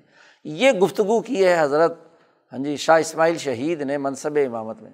مولانا سندھی رحمۃ اللہ علیہ کہتے ہیں کہ اگر اس تناظر میں ان آیات کو سمجھا جائے اور داود علیہ السلام کی سیرت و کردار کا جائزہ لیا جائے، تو داود علیہ السلام کی زندگی کے دو دور ہیں۔ پہلا دور یہ کہ جس کو اللہ پاک کہتے ہیں آتا اللہ الملک، کہ اللہ نے داود علیہ السلام کو ملک عطا کیا۔ اور یہ وہ دور ہے کہ جب وہ تالوت کی نیابت میں ہاں جی ابتدائی مرحلے میں بادشاہ بنے ہیں۔ اور تالوت بادشاہی کے اصول پر قائم تھے۔ وہ خلیفہ نہیں تھے تالوت اور بادشاہی کے اس اصول کے مطابق وہ حکومت کر رہے تھے۔ اور ایسی حکومتوں میں اپنی اتھارٹی قائم کرنے کے لیے کہیں نہ کہیں کچھ نہ کچھ تھوڑا بہت آگے پیچھے ہو جاتا ہے۔ کمی کوتاہی رہ جاتی ہے۔ تو داود اسی اصول پر حکمرانی قائم کر رہے ہیں۔ یہ جو واقعہ ہے ہاں جی ننانوے دمبیوں اور ایک دمبی والا کہ اس طرح کی صورت حال پیدا ہوئی ہے، یہ ان کے اس دور کا ہے جب وہ تالوت کے ماتحت یا تالوت کے بعد ابتدائی زمانے میں ابھی صرف بادشاہ اور ملک ہے تو اللہ نے کہا کہ آپ کا درجہ تو اس سے بلند ہونا چاہیے۔ آپ صرف بادشاہ نہیں ہیں، صرف ملک نہیں ہیں، بلکہ یا داود انا جالنا کا خلیفتاً مولانا سندھی کہتے ہیں اس کا کرینہ سب سے بڑا یہ ہے۔ کہ اس واقعے کے بعد اللہ پاک نے اور اس واقعے سے پہلے جب یہ واقعہ وقوع پذیر ہوا ہے تو حضرت داود علیہ السلام نے اللہ سے توبہ کی اور اللہ نے فغفرنا ذالک ہاں جی تو ہم نے ان کی وہ توبہ قبول کر کے تو کوئی نہ کوئی لغزش ہوئی ہے، جس لغزش کے بارے میں اللہ نے کہتے ہیں کہ انہوں نے ہم سے توبہ کی اور ہم نے انہیں معاف کر دیا۔ تو وہ جو بادشاہت کے نظام چلانے کا جو پرانا اسلوب چلا آ رہا تھا اس حوالے سے جو کوئی ان کے ریاستی نظم و نسق میں کمی کوتاہی ہوئی ہے، اس کی گویا کہ تنبی کی گئی اور اس تنبی کو دور کر کے اس کے فوراً بعد کہا یاد آبود انا جالنا کا خلیفتاً فی العرض آپ اکیلے بادشاہ نہیں ہیں، آپ کو ہم نے خلیفہ بنایا ہے۔ اور خلیفہ کی ذمہ داری یہ ہے کہ فحکم بین اللہ سے بالحق۔ کہ وہ حق اور عدل و انصاف کے ساتھ انسانوں کے درمیان فیصلہ کرے، تو وہ جو ملوکیت کا پرانے اثرات اگر کوئی چلے آ رہے ہیں، بادشاہت کے جو اثرات چلے آ رہے ہیں، جس میں چھوٹا موٹا ہاں جی زیادتی ویتی کے معاملات ہوتے ہیں، وہ آپ سے نہیں ہونے چاہئیں تو خلافت اس کے بعد ملی اور امامت اس کے بعد ملی۔ تو یہ جو لغزش والا واقعہ ہے، یہ قبل از خلافت ہے۔ اس لیے کوئی، اس میں کوئی تعبیر کی بات چاہے وہ امراط اوریا والا معاملہ ہو یا یہ ظلم کے حوالے سے واقعی دمبیوں کا معاملہ اور جھگڑا ہو، جو بھی ظلم کی نوعیت ہو، یہ جو ضمب یا لغزش ہوئی ہے، اس لغزش کا تذکرہ یا تعلق خلافت اور نبوت کے اس اعلیٰ منصب تک پہنچنے سے پہلے کا ہے۔ تو عصمت امبیا پر یہ اسی قسم کا کوئی الزام بھی عائد نہیں ہوتا جو عام طور پر یہاں مفسرین پریشان ہو جاتے ہیں کہ جی امبیا کی عصمت کے خلاف بات ہے تو امبی نبی تو معصوم ہوتا ہے، نبی یہ معصوم ایسا کام کیسے کر سکتا ہے؟ ہاں جب نبی بنے ہیں اور خلیفہ بنے ہیں، اس کے بعد کوئی کام نہیں ہوا۔ اس سے پہلے ہاں جی ان کا وہ دور ہے، حکمرانی کا جو تعلق کی نیابت کے اندر ہے، تو اس میں لغزشیں، کوتاہیاں، جو سیکھنے کا عمل ہے، ارتقاء کا عمل ہے، وہ حضرت داود علیہ السلام کی زندگی میں ہوا ہے۔ اس طرح مولانا سندھی نے اس معاملے کو بہت ہاں جی جامعت کے ساتھ حضرت شاہ اسماعیل شہید کے اشارات کی روشنی میں اس کو واضح کیا ہے۔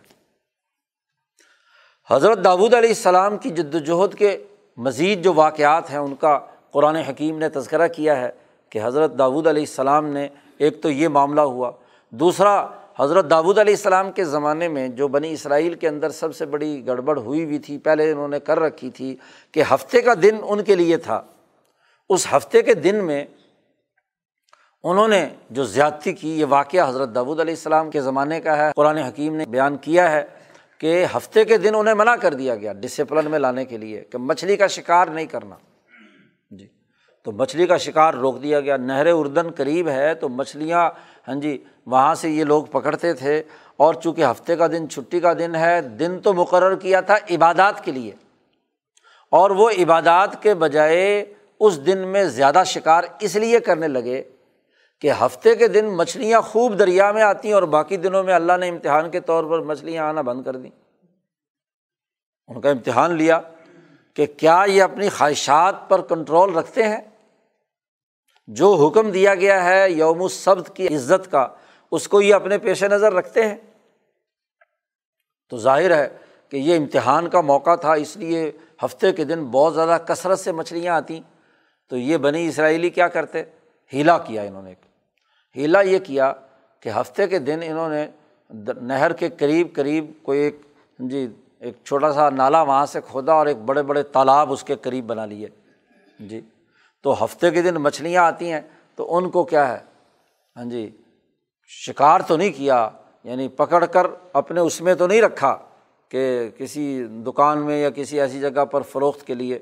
لیکن انہوں نے وہ تالاب میں کیا ہے، مچھلیاں گھیر کر لے آتے۔ مچھلیاں تیزی سے آتی، تالاب میں سارا دن مچھلی آتی رہتی۔ شام کو کیا ہے، اسے بند کر دیتے، راستہ جو وہاں سے پانی آنے کا ہے۔ اور پھر اگلا پورا ہفتہ ہاں جی اس میں سے مچھلیاں نکال نکال کر کیا ہے، بیچتے۔ تو ہیلے کے ذریعے سے ہاں جی اس قانون میں سے چور راستہ نکال لیا۔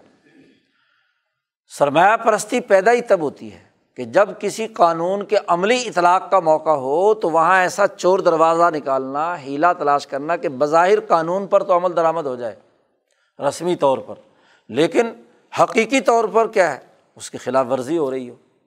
تو جب یہ خلاف ورزی ہوئی تو اللہ تعالیٰ کا غضب نازل ہوا اور اس غضب کے نزول پر حضرت داود علیہ السلام نے بھی بہت سمجھایا، لیکن بات ماننے کے لیے تیار نہیں ہے تو جن لوگوں نے یہ حرکت کی، وہ ان کی بندروں کی شکلیں اللہ نے اس میں مسق کر دیا کہ یہ ڈسپلن توڑا ہے۔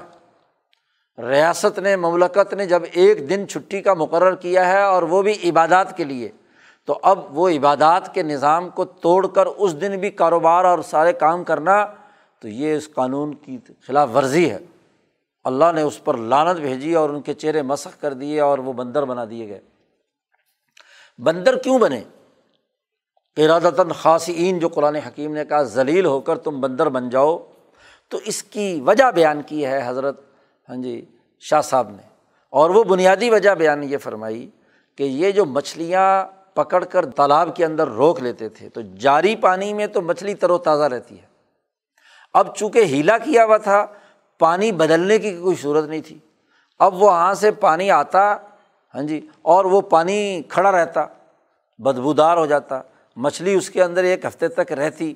تو مچھلی کے اندر وہ عفونت اور تعفن پیدا ہو گیا، سڑان پیدا ہو گئی، ان کے اپنے وہاں رہنے سے اور ایسا بیکٹیریا پیدا ہو گیا کہ جو انسانی جسم کے ہارمونز کو بدل دیتا ہے، اس کی سیٹنگ بدل دیتا ہے۔ تو جب مچھلی قانون توڑ کر لی تو اللہ کی لانت پڑی، مچھلی تعفن زدہ ہوئی اور وہ مچھلی ان لوگوں نے کھائی اور فروخت کی۔ تو اس کے نتیجے میں وہ غذا کے طور پر جب کھائی تو اس نے پورے جسم کی جو ہاں جی ہارمون کا جو سسٹم ہے، اسے بدل دیا۔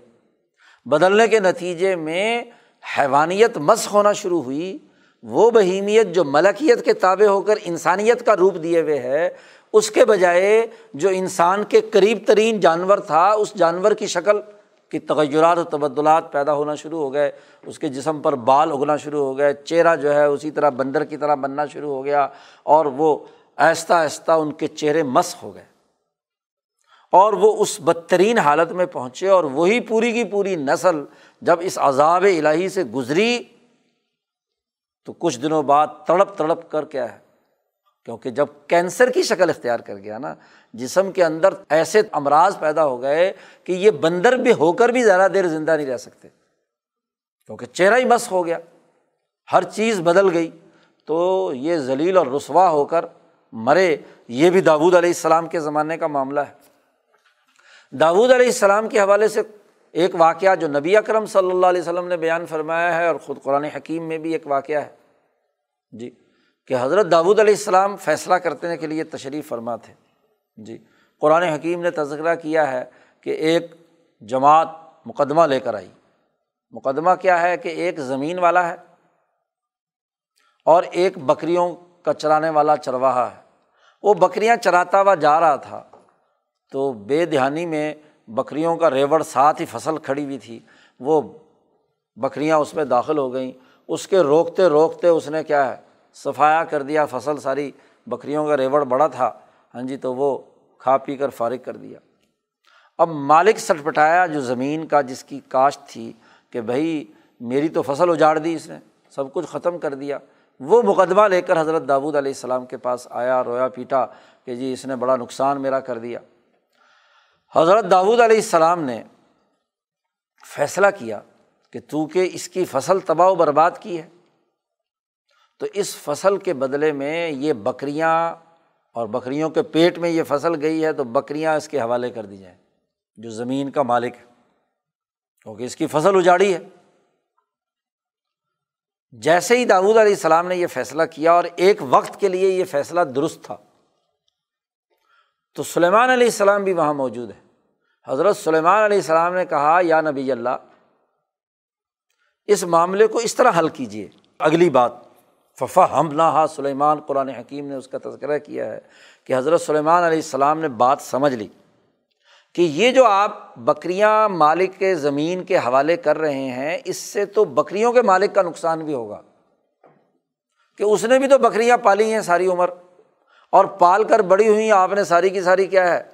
زمین والے کو دے دی تو جو آپ کا حکم ہے، اس میں ایک ترمیم کرنے کی اجازت دیجیے کیونکہ اس وقت نبی، قائد، بادشاہ، حکمران، قاضی داود ہیں۔ سلیمان علیہ السلام تو ابھی ہاں جی ان کے ساتھ شریک ہیں، لیکن ابھی نہ نبی بنے ہیں، نہ ان کا ابھی ذمہ داریاں عائد ہوئی ہیں۔ لیکن سلیمان علیہ السلام نے اسی زمانے میں بات سمجھ کر کہا کہ دیکھیے، آپ اپنے حکم کو ایک مدت تک مقرر کر دیجیے اور مدت یہ ہے کہ یہ زمین بکری والے کے حوالے کر دیں اور بکریاں زمین والے کے حوالے کر دیں۔ چھ مہینے کی فصل تھی۔ تو اس بکری والے سے کہیں کہ اس زمین پر محنت کرے، وہی فصل کاشت کرے، تیار کرے۔ جب یہ فصل اس کی، اس جیسی تیار ہو جائے تو یہ بکریاں جو ہیں اس کو واپس کر دی جائیں اور زمین والے کو زمین دے دی جائے۔ تو یہ جو حکم آپ دے رہے ہیں بکریاں مالک زمین کے حوالے کرنے کا، اس کو ایک مدت کے لیے ہاں جی محدود کر دیں، یہ ہمیشہ ہمیشہ کے لیے نہ ہو۔ حضرت داود علیہ السلام کے ذہن میں بڑی بنیادی بات تو یہی تھی جو فیصلہ کرتے وقت کہ زمین اجاڑ کر ناقابل استعمال یا نکارا ہو گئی۔ زمین تو تیار اور تردد کرنے سے ہی مالک کے پاس ہوتی ہے نا، ورنہ تو زمین تو اللہ میاں کی ہے۔ تو جب زمین کی شکل ہی بگڑ گئی، تو گویا کہ زمین کی اپنی صلاحیت تو کچھ نہیں رہی، جو مالک جس کو حاصل کرے۔ یہ تو اب گویا کہ سرکار کی ہو گئی۔ سرکار جس کو چاہے مرضی الاٹ کرے۔ تو یہ تعبیر اور تعویل تو داود علیہ السلام کے فیصلے کی ہے۔ لیکن اس سے زیادہ بہتر فیصلہ سلیمان علیہ السلام نے کیا اور داود علیہ السلام نے اس کو نافذ فرما دیا کہ تم نے بہت اچھا مشورہ دیا ہے اور اس مشورے کے مطابق کیا ہے؟ انہوں نے اس کے مطابق اس پر عمل درآمد ہوا کہ وہ زمین بکری والے کے حوالے کر دی، اس نے اس کو تیار کیا، تردد کیا، فصل تیار کی اور اتنے چھ مہینے اس نے بکریوں کا دودھ پیا اور چرایا اور اس کے جو اخراجات ہیں وہ اس نے زمین کے مالک نے کی، تو یہ فصل خصوم یعنی مقدمات کے نمٹانے کا عمل جو ہے وہ ایسے ہوا۔ اور ایسے ہی اسی سے ملتا جلتا اسی اسلوب پر شاہ صاحب کہتے ہیں جو ہاں جی مقدمات کے حوالے سے ایک اور واقعہ ہے جو امام بخاری نے نقل کیا ہے۔ نبی کرم صلی اللہ علیہ وسلم کی روایت ہے۔ آپ صلی اللہ علیہ وسلم نے فرمایا کہ دو، ایک بڑی اور ایک چھوٹی دو بہنیں تھیں۔ جی دو، ان کے پاس بیٹے تھے۔ دونوں کے بیٹے جی باہر کھیل رہے تھے، کوئی قاتل آیا یا بھیڑیا آیا اور اس نے ایک بیٹا، بڑی کا جو بیٹا تھا وہ کھا لیا۔ جی۔ اب وہ دونوں، ایک بیٹا زندہ ہے۔ اب دونوں آ کر جھگڑ رہی ہے۔ بڑی کہتی ہے کہ تیرا بیٹا کھا گیا ہے، چھوٹی کہتی ہے تیرا بیٹا بھیڑیا کھا گیا ہے۔ اب ایک بیٹے پر لڑائی ہے، وہ کہتی ہے جو زندہ ہے، یہ میرا ہے، وہ کہتی ہے میرا ہے۔ اب یہ مقدمہ حضرت ہاں جی داود علیہ السلام کے پاس پیش ہوتا ہے اور وہاں ہاں جی یہ اس معاملے پر کیا ہے، بحث ہوتی ہے۔ اب معلوم نہیں ہو رہا کہ کس کے حق میں یہ فیصلہ کیا جائے۔ تو سلیمان علیہ السلام نے کہا کہ فیصلہ میں کرتا ہوں۔ جو چرب زبان تھی بڑی، تو بڑی چرب زبانی کے ذریعے سے فیصلہ اپنے حق میں کروا لیا۔ وہ بیٹا، وہ چھوٹی والی جو ہے بیچاری ہاں جی محروم رہے گی، جس کا اصل بیٹا تھا۔ تو سلیمان علیہ السلام نے کہا کہ میں فیصلہ کرتا ہوں۔ لاؤ، چھری لاؤ۔ دونوں کی بات سنی۔ چھری لاؤ تو میں اس بیٹے کو ذبح کر کے دو ٹکڑے کر دیتا ہوں، ایک ٹکڑا ایک کو دے دیتا ہوں، ایک ٹکڑا ایک کو دے دیتا ہوں۔ اب جیسے ہی چھری لانے کی بات کی تو اب دونوں کے رویے دیکھے حضرت سلیمان علیہ السلام نے کہ دونوں جو ہیں وہ کس کیا رویوں کا اظہار کرتی بڑی تو بالکل چپ چاپ خاموش کڑی ہے اور چھوٹی چیخری چلا رہی ہے اور وہ پریشان بھی ہے۔ اس نے کہا، یا نبی اللہ، آپ ایسے کریں۔ کہ یہ بیٹا اسی کو دے دیں۔ چلو زندہ میں دیکھتی تو رہوں گی نا۔ یہ جو بیٹا میرا ہے اور یہ اگر دو ٹکڑے ہو گیا تو یہ بھی چلا گیا۔ تو چلو زندہ ہے، اس کو بڑی کا ہی ہے اسی کو دے دو۔ تو اسی سے پتہ چل گیا کہ اصل بیٹا وہ کس کا ہے۔ تو اس کے مطابق چھوٹی جو ہے، اس کے حق میں حضرت سلیمان علیہ السلام نے فیصلہ کیا۔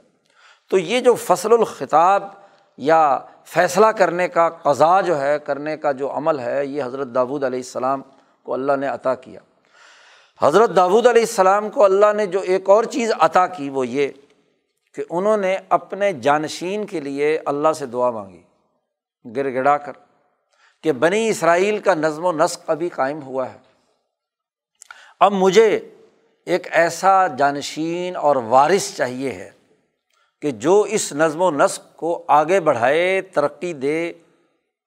تو اللہ سے گر گڑا کر دعا مانگی، تو اللہ تبارک و تعالیٰ نے حضرت داود علیہ السلام کو سلیمان علیہ السلام جیسا بیٹا عطا کیا۔ اور حضرت سلیمان علیہ السلام نے حضرت داود علیہ السلام کے ساتھ رہ کر تمام چیزیں سیکھیں اور پھر داود علیہ السلام کے وارث بن کر حضرت سلیمان علیہ السلام ابھرے ہیں۔ حضرت داود علیہ السلام کے وصال کے بعد حضرت ہاں جی سلیمان علیہ السلام ان کے وارث بنے، جیسا کہ قرآن حکیم نے ذکر کیا ہے۔ حضرت سلیمان علیہ السلام کو یہ وراثت میں جو بھی کچھ ملا وہ علوم تو تھے ہی۔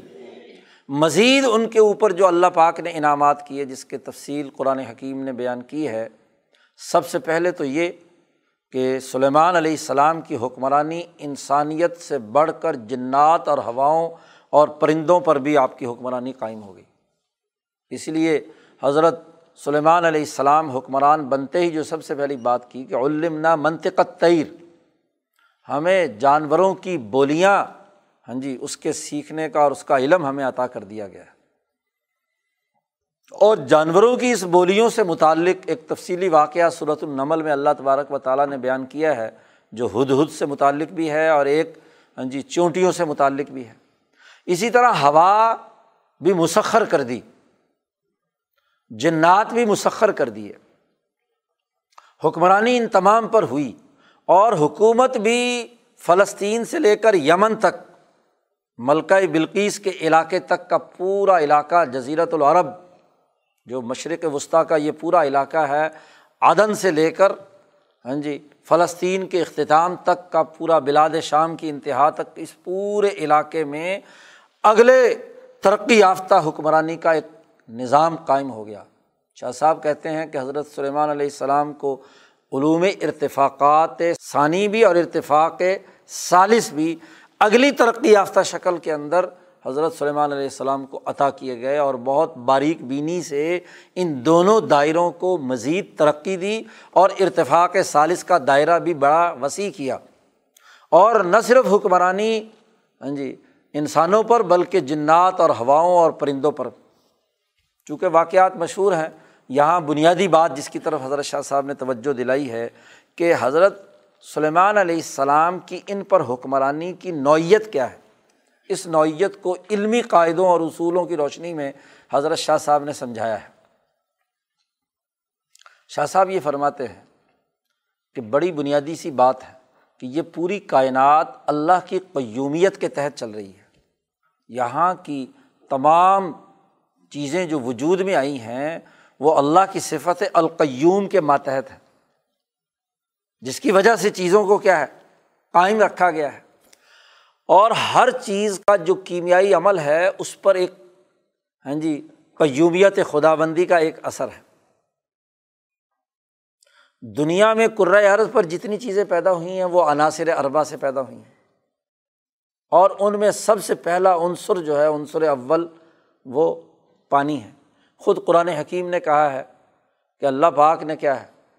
پانی پر اپنا عرش رکھا اور وجالنا من المائی کل شعین ہئی ہر زندہ اور جاندار چیز جس میں کوئی بھی حیات کی کوئی نوعیت موجود ہے، وہ ہم نے پانی سے بنائی ہے۔ تو جتنی بھی اشیا بنی ہیں، ان تمام کا جو مرکز اور منبع ہے، وہ پانی ہے پانی ہی کی ارتقائی شکلیں ہیں، جس سے ارض کی تمام چیزیں مختلف مراحل سے گزری ہیں۔ وہ معدنیات ہوں وہ نباتات ہوں، وہ حیوانات ہوں، وہ جنات ہوں، یا یہاں اس عرض پر باقی عناصر پانی کے بعد ہوا ہے، آگ ہے، مٹی ہے، یہ تمام کے تمام عنصر اول کی ارتقائی شکلیں ہیں۔ تو جو عنصر اول الما ہے، پانی ہے، اس پر جو قیومیت خدا بندی کا اثر ظاہر ہو رہا ہے۔ تو حضرت سلیمان علیہ السلام کو اللہ تعالیٰ نے اس قیومیت ماں کے علم پر رسائی حاصل کی، اس کیمسٹری کو سمجھا اور وہ آپ کی قدرت میں دے دیا۔ سلیمان علیہ السلام کو یہی وہ جو دعا انہوں نے مانگی تھی کہ مجھے ایسی حکومت دے دیجیے ملک اللہ یمبغل احد ممبادی کہ میرے بعد کسی کو ایسی حکمرانی نہ ملے۔ یہ دعا حضرت سلیمان علیہ السلام نے مانگی تھی۔ تو جو پانی سے بننے والی تمام اشیا جہاں جہاں پانی کا عنصر موجود ہے، تو اس کیمسٹری کے پورے عمل پر اللہ نے قدرت دے دی سلیمان علیہ السلام۔ اس کو سمجھنے کی، اس کو استعمال میں لانے کی، اس سے کام لینے کی۔ اور ہوا پانی کے بعد کا عمل ہے۔ اور ہوا مسخر کر دی، قیومیت ماں کا اگلا مرحلہ جو قیومیت ہوا کی صورت میں تھا، ان ہوا کو پیدا کرنے کے حوالے سے وہ بھی حضرت سلمان علیہ السلام کی گرفت میں اللہ نے دے دیا۔ کہ اس ہوا کو اپنی حکومت کے مقاصد کے لیے استعمال کرنا، یہ نہیں کہ دنیا بھر کی ساری ہواؤں کا کنٹرول، وہ تو اللہ میاں کا نظام ہے تکوینی نظام چل رہا ہے۔ ہوا کو اس درجے میں کہ حضرت سلیمان علیہ السلام کا تخت اٹھائے چونکہ وسیع مملکت ہو گئی۔ دور دراز تک جانے کے لیے اگر گھوڑوں پر سوار ہو کر جائیں تو وہاں تک پہنچنے کے لیے تو بڑا فاصلہ اور بڑا وقت لگتا ہے۔ تو اتنی بڑی ریاست کے نظم و نسق کے لیے ضروری ہے کہ وہ صبح کو جائیں اور شام کو واپس آ جائیں اپنے مرکز میں۔ جی، اس لیے ہوا جو ہے وہ صبح کو اڑا کر لے جاتی تھی جہاں بھی جانا ہے اور شام کو واپس لے جاتی غدو ہوا شہر و مروا ہوا شہر۔ ایک مہینے کی مسافت جو گھوڑے پر تھی، وہ ایک مہینے کی مسافت صبح میں طے ہو جاتی تھی اور ایک مہینے کی مسافت واپس آنے کی۔ تو یمن تک کا جو علاقہ ہے، وہاں جو مہینوں کی مسافت کا معاملہ تھا، اگر کہیں درمیان میں پڑاؤ بھی کرنا ہے، تو وہ اس ہوا کے ذریعے سے آسان ہو جاتا تھا۔ تو حکومتی نظم و نسق کو ہاں جی مضبوط اور مستحکم کرنے کے لیے، طاقت اور قوت کو بڑھانے کے لیے ضروری تھا کہ حضرت سلیمان علیہ السلام کے تخت کو ان کے تمام درباریوں کے ساتھ اٹھا کر وہ ایک جگہ سے دوسری جگہ لے، ہوا کو حکم دیتے تھے۔ اور آگ سے بنے ہیں جنات، تو وہ بھی ایک عنصر ہے۔ پانی کا پہلا عنصر، اس کے بعد آگ اور ہوا اور مٹی، تو مٹی پر تو پہلے سے قدرت ہے۔ ہاں جی اور باقی دو پر بھی جو پانی کے عنصر سے بننے والی چیزیں ہیں، ان پر قدرت حاصل ہو گئی۔ تو جنات بنے ہیں آگ کے عنصر سے۔ جی۔ اور ہوا والا عنصر خود ایلیمنٹ اپنا بنیادی ہے۔ تو یہ تناثر اربا ہیں۔ ان کی کیمسٹری پر قدرت دے دی ذات باری تعالیٰ نے حضرت سلیمان علیہ السلام۔ یہی مطلب ہے کہ میرے بعد ایسی حکمرانی یعنی ان چاروں عناصر پر ایسی حکمرانی جو سب لوگوں کے سامنے ہو، ایسی حکمرانی کسی کو نہ دی جائے۔ اللہ تبارک تعالیٰ سے یہ دعا مانگی۔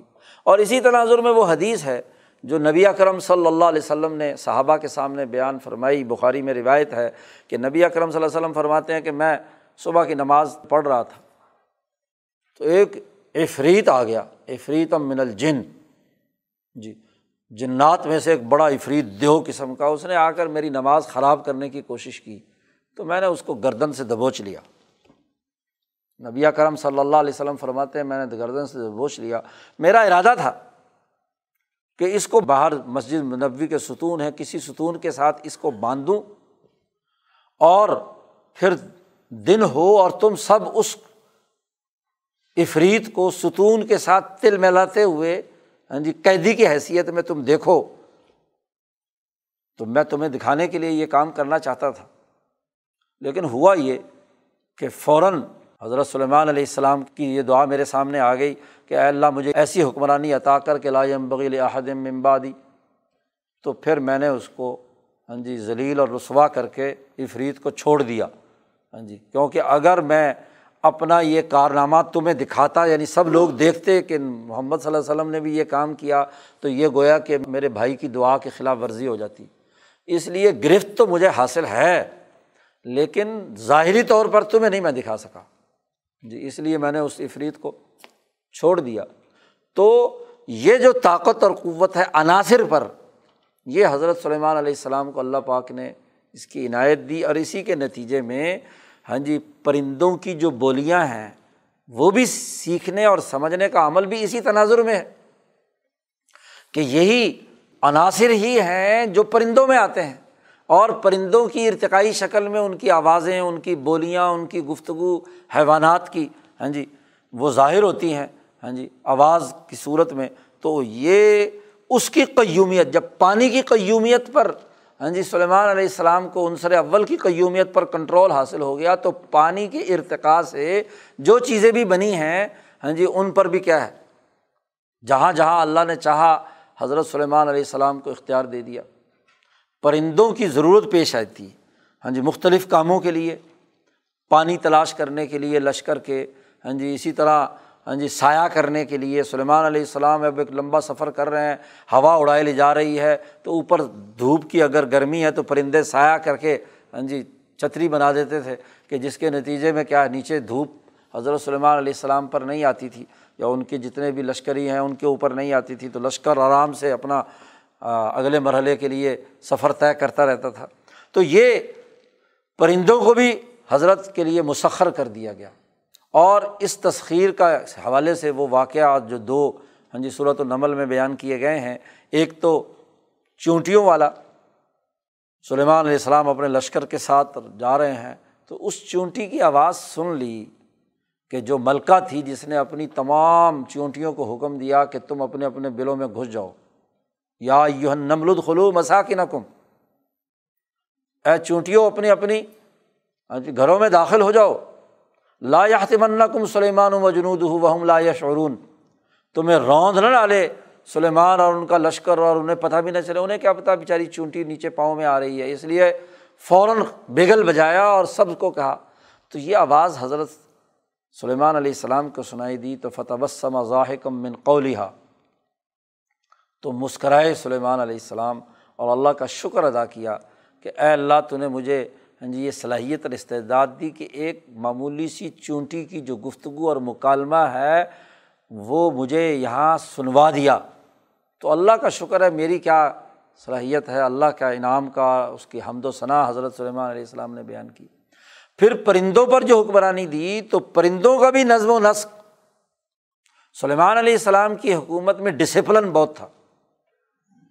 پرندوں کو بھی ٹکڑوں میں بانٹا ہوا تھا یعنی ہر دس، پندرہ، بیس پرندوں پر ایک سربراہ۔ اور پھر ہر ہر پرندوں کی جو ٹولیاں ہیں، ان کا اپنا اپنا سربراہ۔ ایسے ہی انسانوں کی جو فوجی تقسیم تھی، وہ بھی ہر دس پر۔ پھر ان کے جو بارہ قبیلے تھے، ان کے نقبا اور ان کے ماتحت سپا سالاران اور اس کے نیچے افسران کی پورا ایک ڈسپلن جنات کا بھی ایسے ہی، کہ جنات کے اوپر بھی ہاں جی کوئی نہ کوئی سپروائزر اور پھر کوئی اوپر اس کا مینیجر اور اوپر جتنے بھی ہاں جی ترتیب، پوری حرارکی بیان کر کے اس کو کہا یوزاون ہاں جی لشکر کو ترتیب دینا، منظم کرنا، چاہے وہ انسانوں کا ہو، جنات کا ہو، پرندوں کا ہو، اور پھر تمام کی حاضری کا نظام۔ جب دربار سلیمان علیہ السلام کا لگتا تو تمام کی حاضری لگائی جاتی کہ کون کون جو دربار میں ہاں جی سپا سالاران ہیں اور اپنے اپنی ہاں جی قوم کے جو نمائندے ہیں، وہ کون کون حاضر ہیں؟ تو یہ پورا نظام حضرت سلیمان علیہ السلام نے قائم کیا ہوا تھا۔ اب اسی موقع پر وہ واقعہ وقوع پذیر ہوتا ہے کہ جب انہوں نے حاضری لی تو ہد ہد غائب ہے۔ ہد ہد کا بنیادی کام یہ تھا کہ جہاں جہاں بھی لشکر سفر کرے اور میٹھے پانی کی ضرورت ہے تو ہد ہد کا بنیادی کام یہ ہے کہ وہ زمین پر ہاں جی ٹھونگ مار کر بتلا دیتا ہے کہ یہاں پانی میٹھا ہے یا کڑوا ہے۔ تو اور بہت سارے کام جو پرندوں سے لیے جاتے ہیں وہ تو اب ہد ہد غائب ہے۔ تو وہاں حضرت سلیمان علیہ السلام نے کہا کہ کیا بات ہے؟ کہ میں یہاں ہد ہد کو نہیں دیکھ رہا۔ جی و تفق قدت تعیرہ فقال مالیہ لا الہد ہد۔ ہد ہد نہیں ہے، وہ کہاں ہے؟ یعنی جب پرندوں کی حاضری کا سلسلہ شروع ہوا تو ایک پرندہ ہد ہد وہاں غائب ہے۔ اب غائب ہے تو ڈسپلن توڑا ہے۔ تو اس کی سزا کے لیے کہتے ہیں، یا تو میں اسے ذبح کر دوں گا، یا میرے پاس کوئی دلیل لائے کہ کیوں غائب تھا، کس مقصد کے لیے غائب تھا۔ تو یہاں شاہ صاحب کہتے ہیں، وہ واقعہ وقوع پذیر ہوتا ہے کہ جس میں ہد ہد کی جان بچتی ہے، ملکہ بلقیس مسلمان ہوتی ہے اور سلیمان علیہ السلام کی حکمرانی یمن تک ہاں جی پھیل جاتی ہے۔ تو ایک واقعے کے وقوع پذیر ہونے میں جیسا کہ پیچھے بھی گزرا تھا، شاہ صاحب فرماتے ہیں کہ بہت سارے جو اس میں کردار ہوتے ہیں، ان کے لیے انعامات الہیہ ہوتے ہیں۔ ان کی ضروریات اور ان کی حاجات پوری ہوتی ہیں۔ چنانچہ اس تناظر میں، اس واقعے کے ضمن میں اس نے آ کر بتلایا کہ وہاں ایسے ایسے ایک ملکہ رہتی ہے اور وہ کافر ہے اور یوں ہے، وہ ہے۔ تو پوری تفصیل جو قرآن حکیم نے بیان کی ہے۔ پھر اس کی بنیاد پر حضرت سلیمان علیہ السلام نے خط لکھا، خط بھیجا اور واضح طور پر اس کو ہدایت دی کہ تکبر اور ظلم چھوڑے اور فوراً سرنڈر ہو کر ہمارے پاس آ جائے۔ سمجھدار خاتون تھی ہاں جی۔ اب اس کے بارے میں تفصیلات مفسرین نے بیان کی کہ وہاں کا ایک بڑا بادشاہ تھا، وہ اس کی بیٹی تھی۔ بیٹے نالائق تھے تو بیٹی کو حکمران انہوں نے بنا دیا۔ سمجھدار تھی، اس نے وہ جملے کہے جو قرآن حکیم نے نقل کی ہیں کہ ان الملو کا اعزا دخل و قریتاً اب وجال و عزت اہلحا عضلہ کہ جب ظالم قسم کے حکمران کہیں بادشاہ داخل ہوتے ہیں تو بادشاہت کا اصول ہی یہ ہے کہ جب وہ کسی جگہ پر قبضہ کرتے ہیں، فساد مچاتے ہیں ہاں جی جو عزت والے لوگ ہیں، انہیں ذلیل کر دیتے ہیں، تو ہم کوئی طریقے سے ان سے بات چیت کرتے ہیں۔ تو اس نے کچھ انعامات بھیجے جو سلیمان علیہ السلام نے رد کر دیے اور اس کو حکم دیا کہ میرے پاس فرما بردار بن کر، میری حکومت کے تابع بن کر یہاں آ جاؤ۔ اسی دوران وہ واقعہ وقوع پذیر ہوتا ہے کہ جو بلقیس کا تخت ہے، سلیمان علیہ السلام نے کہا کہ کون آدمی ہے جو تخت کو وہاں سے لے کر آئے؟ تو جو عفریت تھا ایک، اس نے کہا جی بس جو آپ کی مجلس لگی ہوئی ہے صبح سے شام تک ہاں جی زوال تک، اس مجلس کے دوران میں جاؤں گا اور لے آؤں گا۔ لیکن جس کے پاس علم و من الکتاب تھا، کتاب اللہ کا علم تھا اس علم کی اساس پر اس نے ہاں جی ابھی آنکھ جھپکتے ہی حضرت سلیمان علیہ السلام کے سامنے وہ تخت حاضر کر دیا۔ ہاں جی۔ اب یہ تخت حاضر کرنے والا کون ہے؟ یا مفسرین مختلف اقوال بیان کرتے ہیں کہ علم میں جو ان کے نائب تھے، آصف بن برقیہ یا اس طرح کے لوگ ہاں جی وہ لے کر آئے۔ قرآن نے تو صرف اتنا ذکر کیا ہے کہ علم من الکتاب، اس کے پاس کتاب کا علم تھا۔ اس پورے واقعہ کے تناظر میں مولانا سندھی رحمۃ اللہ علیہ کی رائے یہ ہے کہ علم بن الکتاب کی جو گہرائی اور جو عنصر اول پانی پر گرفت، جس کے نتیجے میں ہوا اور پانی کے ارتقاء سے جتنی بھی چیزیں سونا، چاندی وغیرہ معدنیات بنی ہیں، ان معدنیات ہی کا ہاں جی پتھروں کا، لکڑی کا، ان تمام کا مجموعہ ہے، وہ تخت اب اس کی کیمسٹری پر جس کو گرفت حاصل ہے، وہی یہ کام پلک جھپکتے کر سکتا ہے کہ ہوا بھی اس کے کنٹرول میں ہو اور یہ تمام چیزوں کی کیمسٹری بھی جس کے کنٹرول میں ہو کہ وہاں سے اس کو اٹھائے، اس کی کیمیائی عمل کو وہاں سے اٹھائے اور یہاں لا کر حاضر کر دے۔ تو حضرت سندھی رحمۃ اللہ علیہ کی رائے تو یہ ہے کہ یہ خود حضرت سلیمان ہے اور کوئی نہیں۔ کیونکہ جب وہ افریت جن ایسا علم، کیونکہ یہ علم جو ہے، ملک اللہ یمبغیل احدم ممباد ہی سلیمان علیہ السلام کہہ رہے ہیں۔ تو ایسی حکمرانی ان کے بعد اور کس کے پاس ہو سکتی ہے؟ کیونکہ جو عناصر پر کنٹرول ہے، وہ تو سلیمان علیہ السلام کو حاصل ہے، جیسا کہ شاہ صاحب نے وضاحت کی ہے۔ تو یہ تغیر و تبدل کا پورا عمل علم و من الکتاب جی کتاب طورات اور زبور کا جو علم اور اس کے نتیجے میں کائنات کے عناصر کی جو کیمسٹری ہے، اس پر سلیمان علیہ السلام کو اختیار حاصل ہے۔ تو سلیمان علیہ السلام ہی ہیں کہ جنہوں نے اس دیو نے تو کہا تھا کہ میں صبح سے شام لگاؤں گا، لیکن علم و من الکتاب جو ہے، اس نے لمحوں میں اس کو وہاں حاضر کر دیا۔ تم تو سارے دن صبح سے شام کی بات کرتے ہو۔ سلیمان علیہ السلام نے کہا، لو اور پھر شکر بھی ادا کر رہے ہیں اللہ کا۔ تو وہ آگے جو شکریہ جملے ہیں، اس کا سیاق و سباق بھی یہی انداز بتلا رہا ہے کہ خود سلیمان علیہ السلام نے یہ کام کیا ہے۔ بہرحال راویوں کی روایات مختلف ہیں، لیکن جو ولی اللہ فکر کے روشنی میں یا شاہ صاحب کے ان اصولوں کی روشنی میں یہی نقطۂ نظر زیادہ واضح طور پر سامنے آتا ہے جو حضرت سندھی اختیار کر رہے ہیں۔ ہاں جی وہ تخت آ جاتا ہے۔ پھر کہا نکر الحا عرشہ اس کی ظاہری شکل و صورت کے اندر جو ہاں جی تغیر و تبدل ہے، وہ کیا جائے۔ چیز تو وہی رہے میٹیریل تو وہی رہے گا۔ اس میٹیریل کو کیا ہے؟ بدلنا ہے، تغیر پیدا کرنا ہے، تاکہ امتحان لیا جا سکے کہ وہ بلقیس جو اس کو انہوں نے حکمران بنایا ہے، کیا کوئی عقل بھی رکھتی ہے یا کوئی بے وقوع بس وراثت کے طور پر باپ کی جگہ پر اسے کیا ہے؟ حکمران بنا دیا تو حکمرانی کی صلاحیت کا اس کا جائزہ لینا ہے۔ اور یہ دیکھنا ہے کہ یمن کا نظم و نسق قائم کرنے کے لیے اس اس سے پہلے کیا حالت ہے اس کی؟ جو آج یمن ہمارے قبضے میں آ رہا ہے تو اس کا نظم و نسق آئندہ کا قائم کرنا ہے تو اس سے پہلے اگر کسی عقلمند بادشاہ کے تحت رہی ہو ہاں جی ریاست یمن، تو پھر تو کیا ہے اس کا نظم و نسق اور انداز میں ہوگا اور اگر بالکل بکھرا ہوا ہو بے وقوف کوئی ہاں جی وراثت کی گدی پر بیٹھا ہوا ہو تو وہ پتہ نہیں کس حالت میں ہوگی۔ تو یہ امتحان لینے کے لیے، یہاں مفسرین نے دوسری چیزیں بھی بیان کی ہیں کہ جی شادی کرنا چاہتے تھے، اس لیے اس کی عقل دیکھنا چاہتے تھے۔ شادی تو ارتفاق ثانی کی چیز ہے اور حکومت ارتفاق سالس کی چیز ہے۔ تو ارتفاق سالس کی چیزوں کی طرف چونکہ توجہ نہیں تو ادھر ہاں جی ارتفاق ثانی کی چیزوں کی طرف عام طور پر روایات کے مفسرین اس کی طرف جاتے ہیں، شادی کرنے ہوئی کیا مسئلہ اس کے لیے عقل دیکھنی ہوتی ہے؟ جی۔ تو عقل کا تعلق تو مملکت اور ریاست کے معاملات کے ساتھ ہے۔ جی۔ بہرحال، وہ جب مسلمان ہو گئی اور اس نے کہا، اسلم تو ماں سلیمان اللہ رب العالمین، کہ میں مسلمان ہوئی، سلیمان علیہ السلام کے ساتھ میں نے پہلے بڑا ظلم کیا، ایمان لے آئی۔ تو ہمارے ایک استاد جن سے ہم نے جلالین پڑھی، وہ بہت ہنستے ہوئے، مسکراتے ہوئے دلیل دیا کرتے تھے شادی کی کہ اسلم تو ماں سلیمان علیہ اللہ رب۔ یہ ماں کا لفظ کہہ رہا کہ شادی ہوئی تھی۔ بہرحال شادی ہوئی ہوگی۔ اب کوئی یقینی نس تو موجود نہیں ہے۔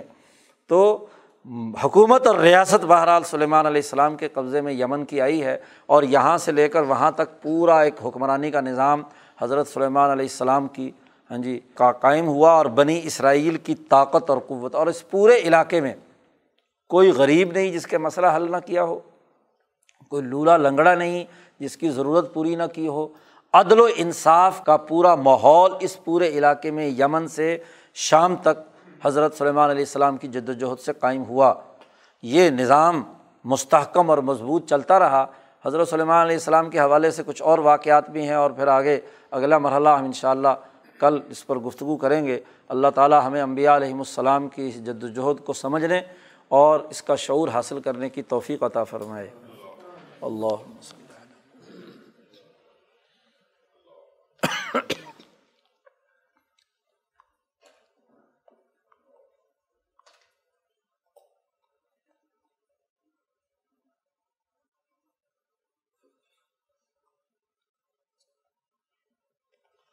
اجمعین برحمت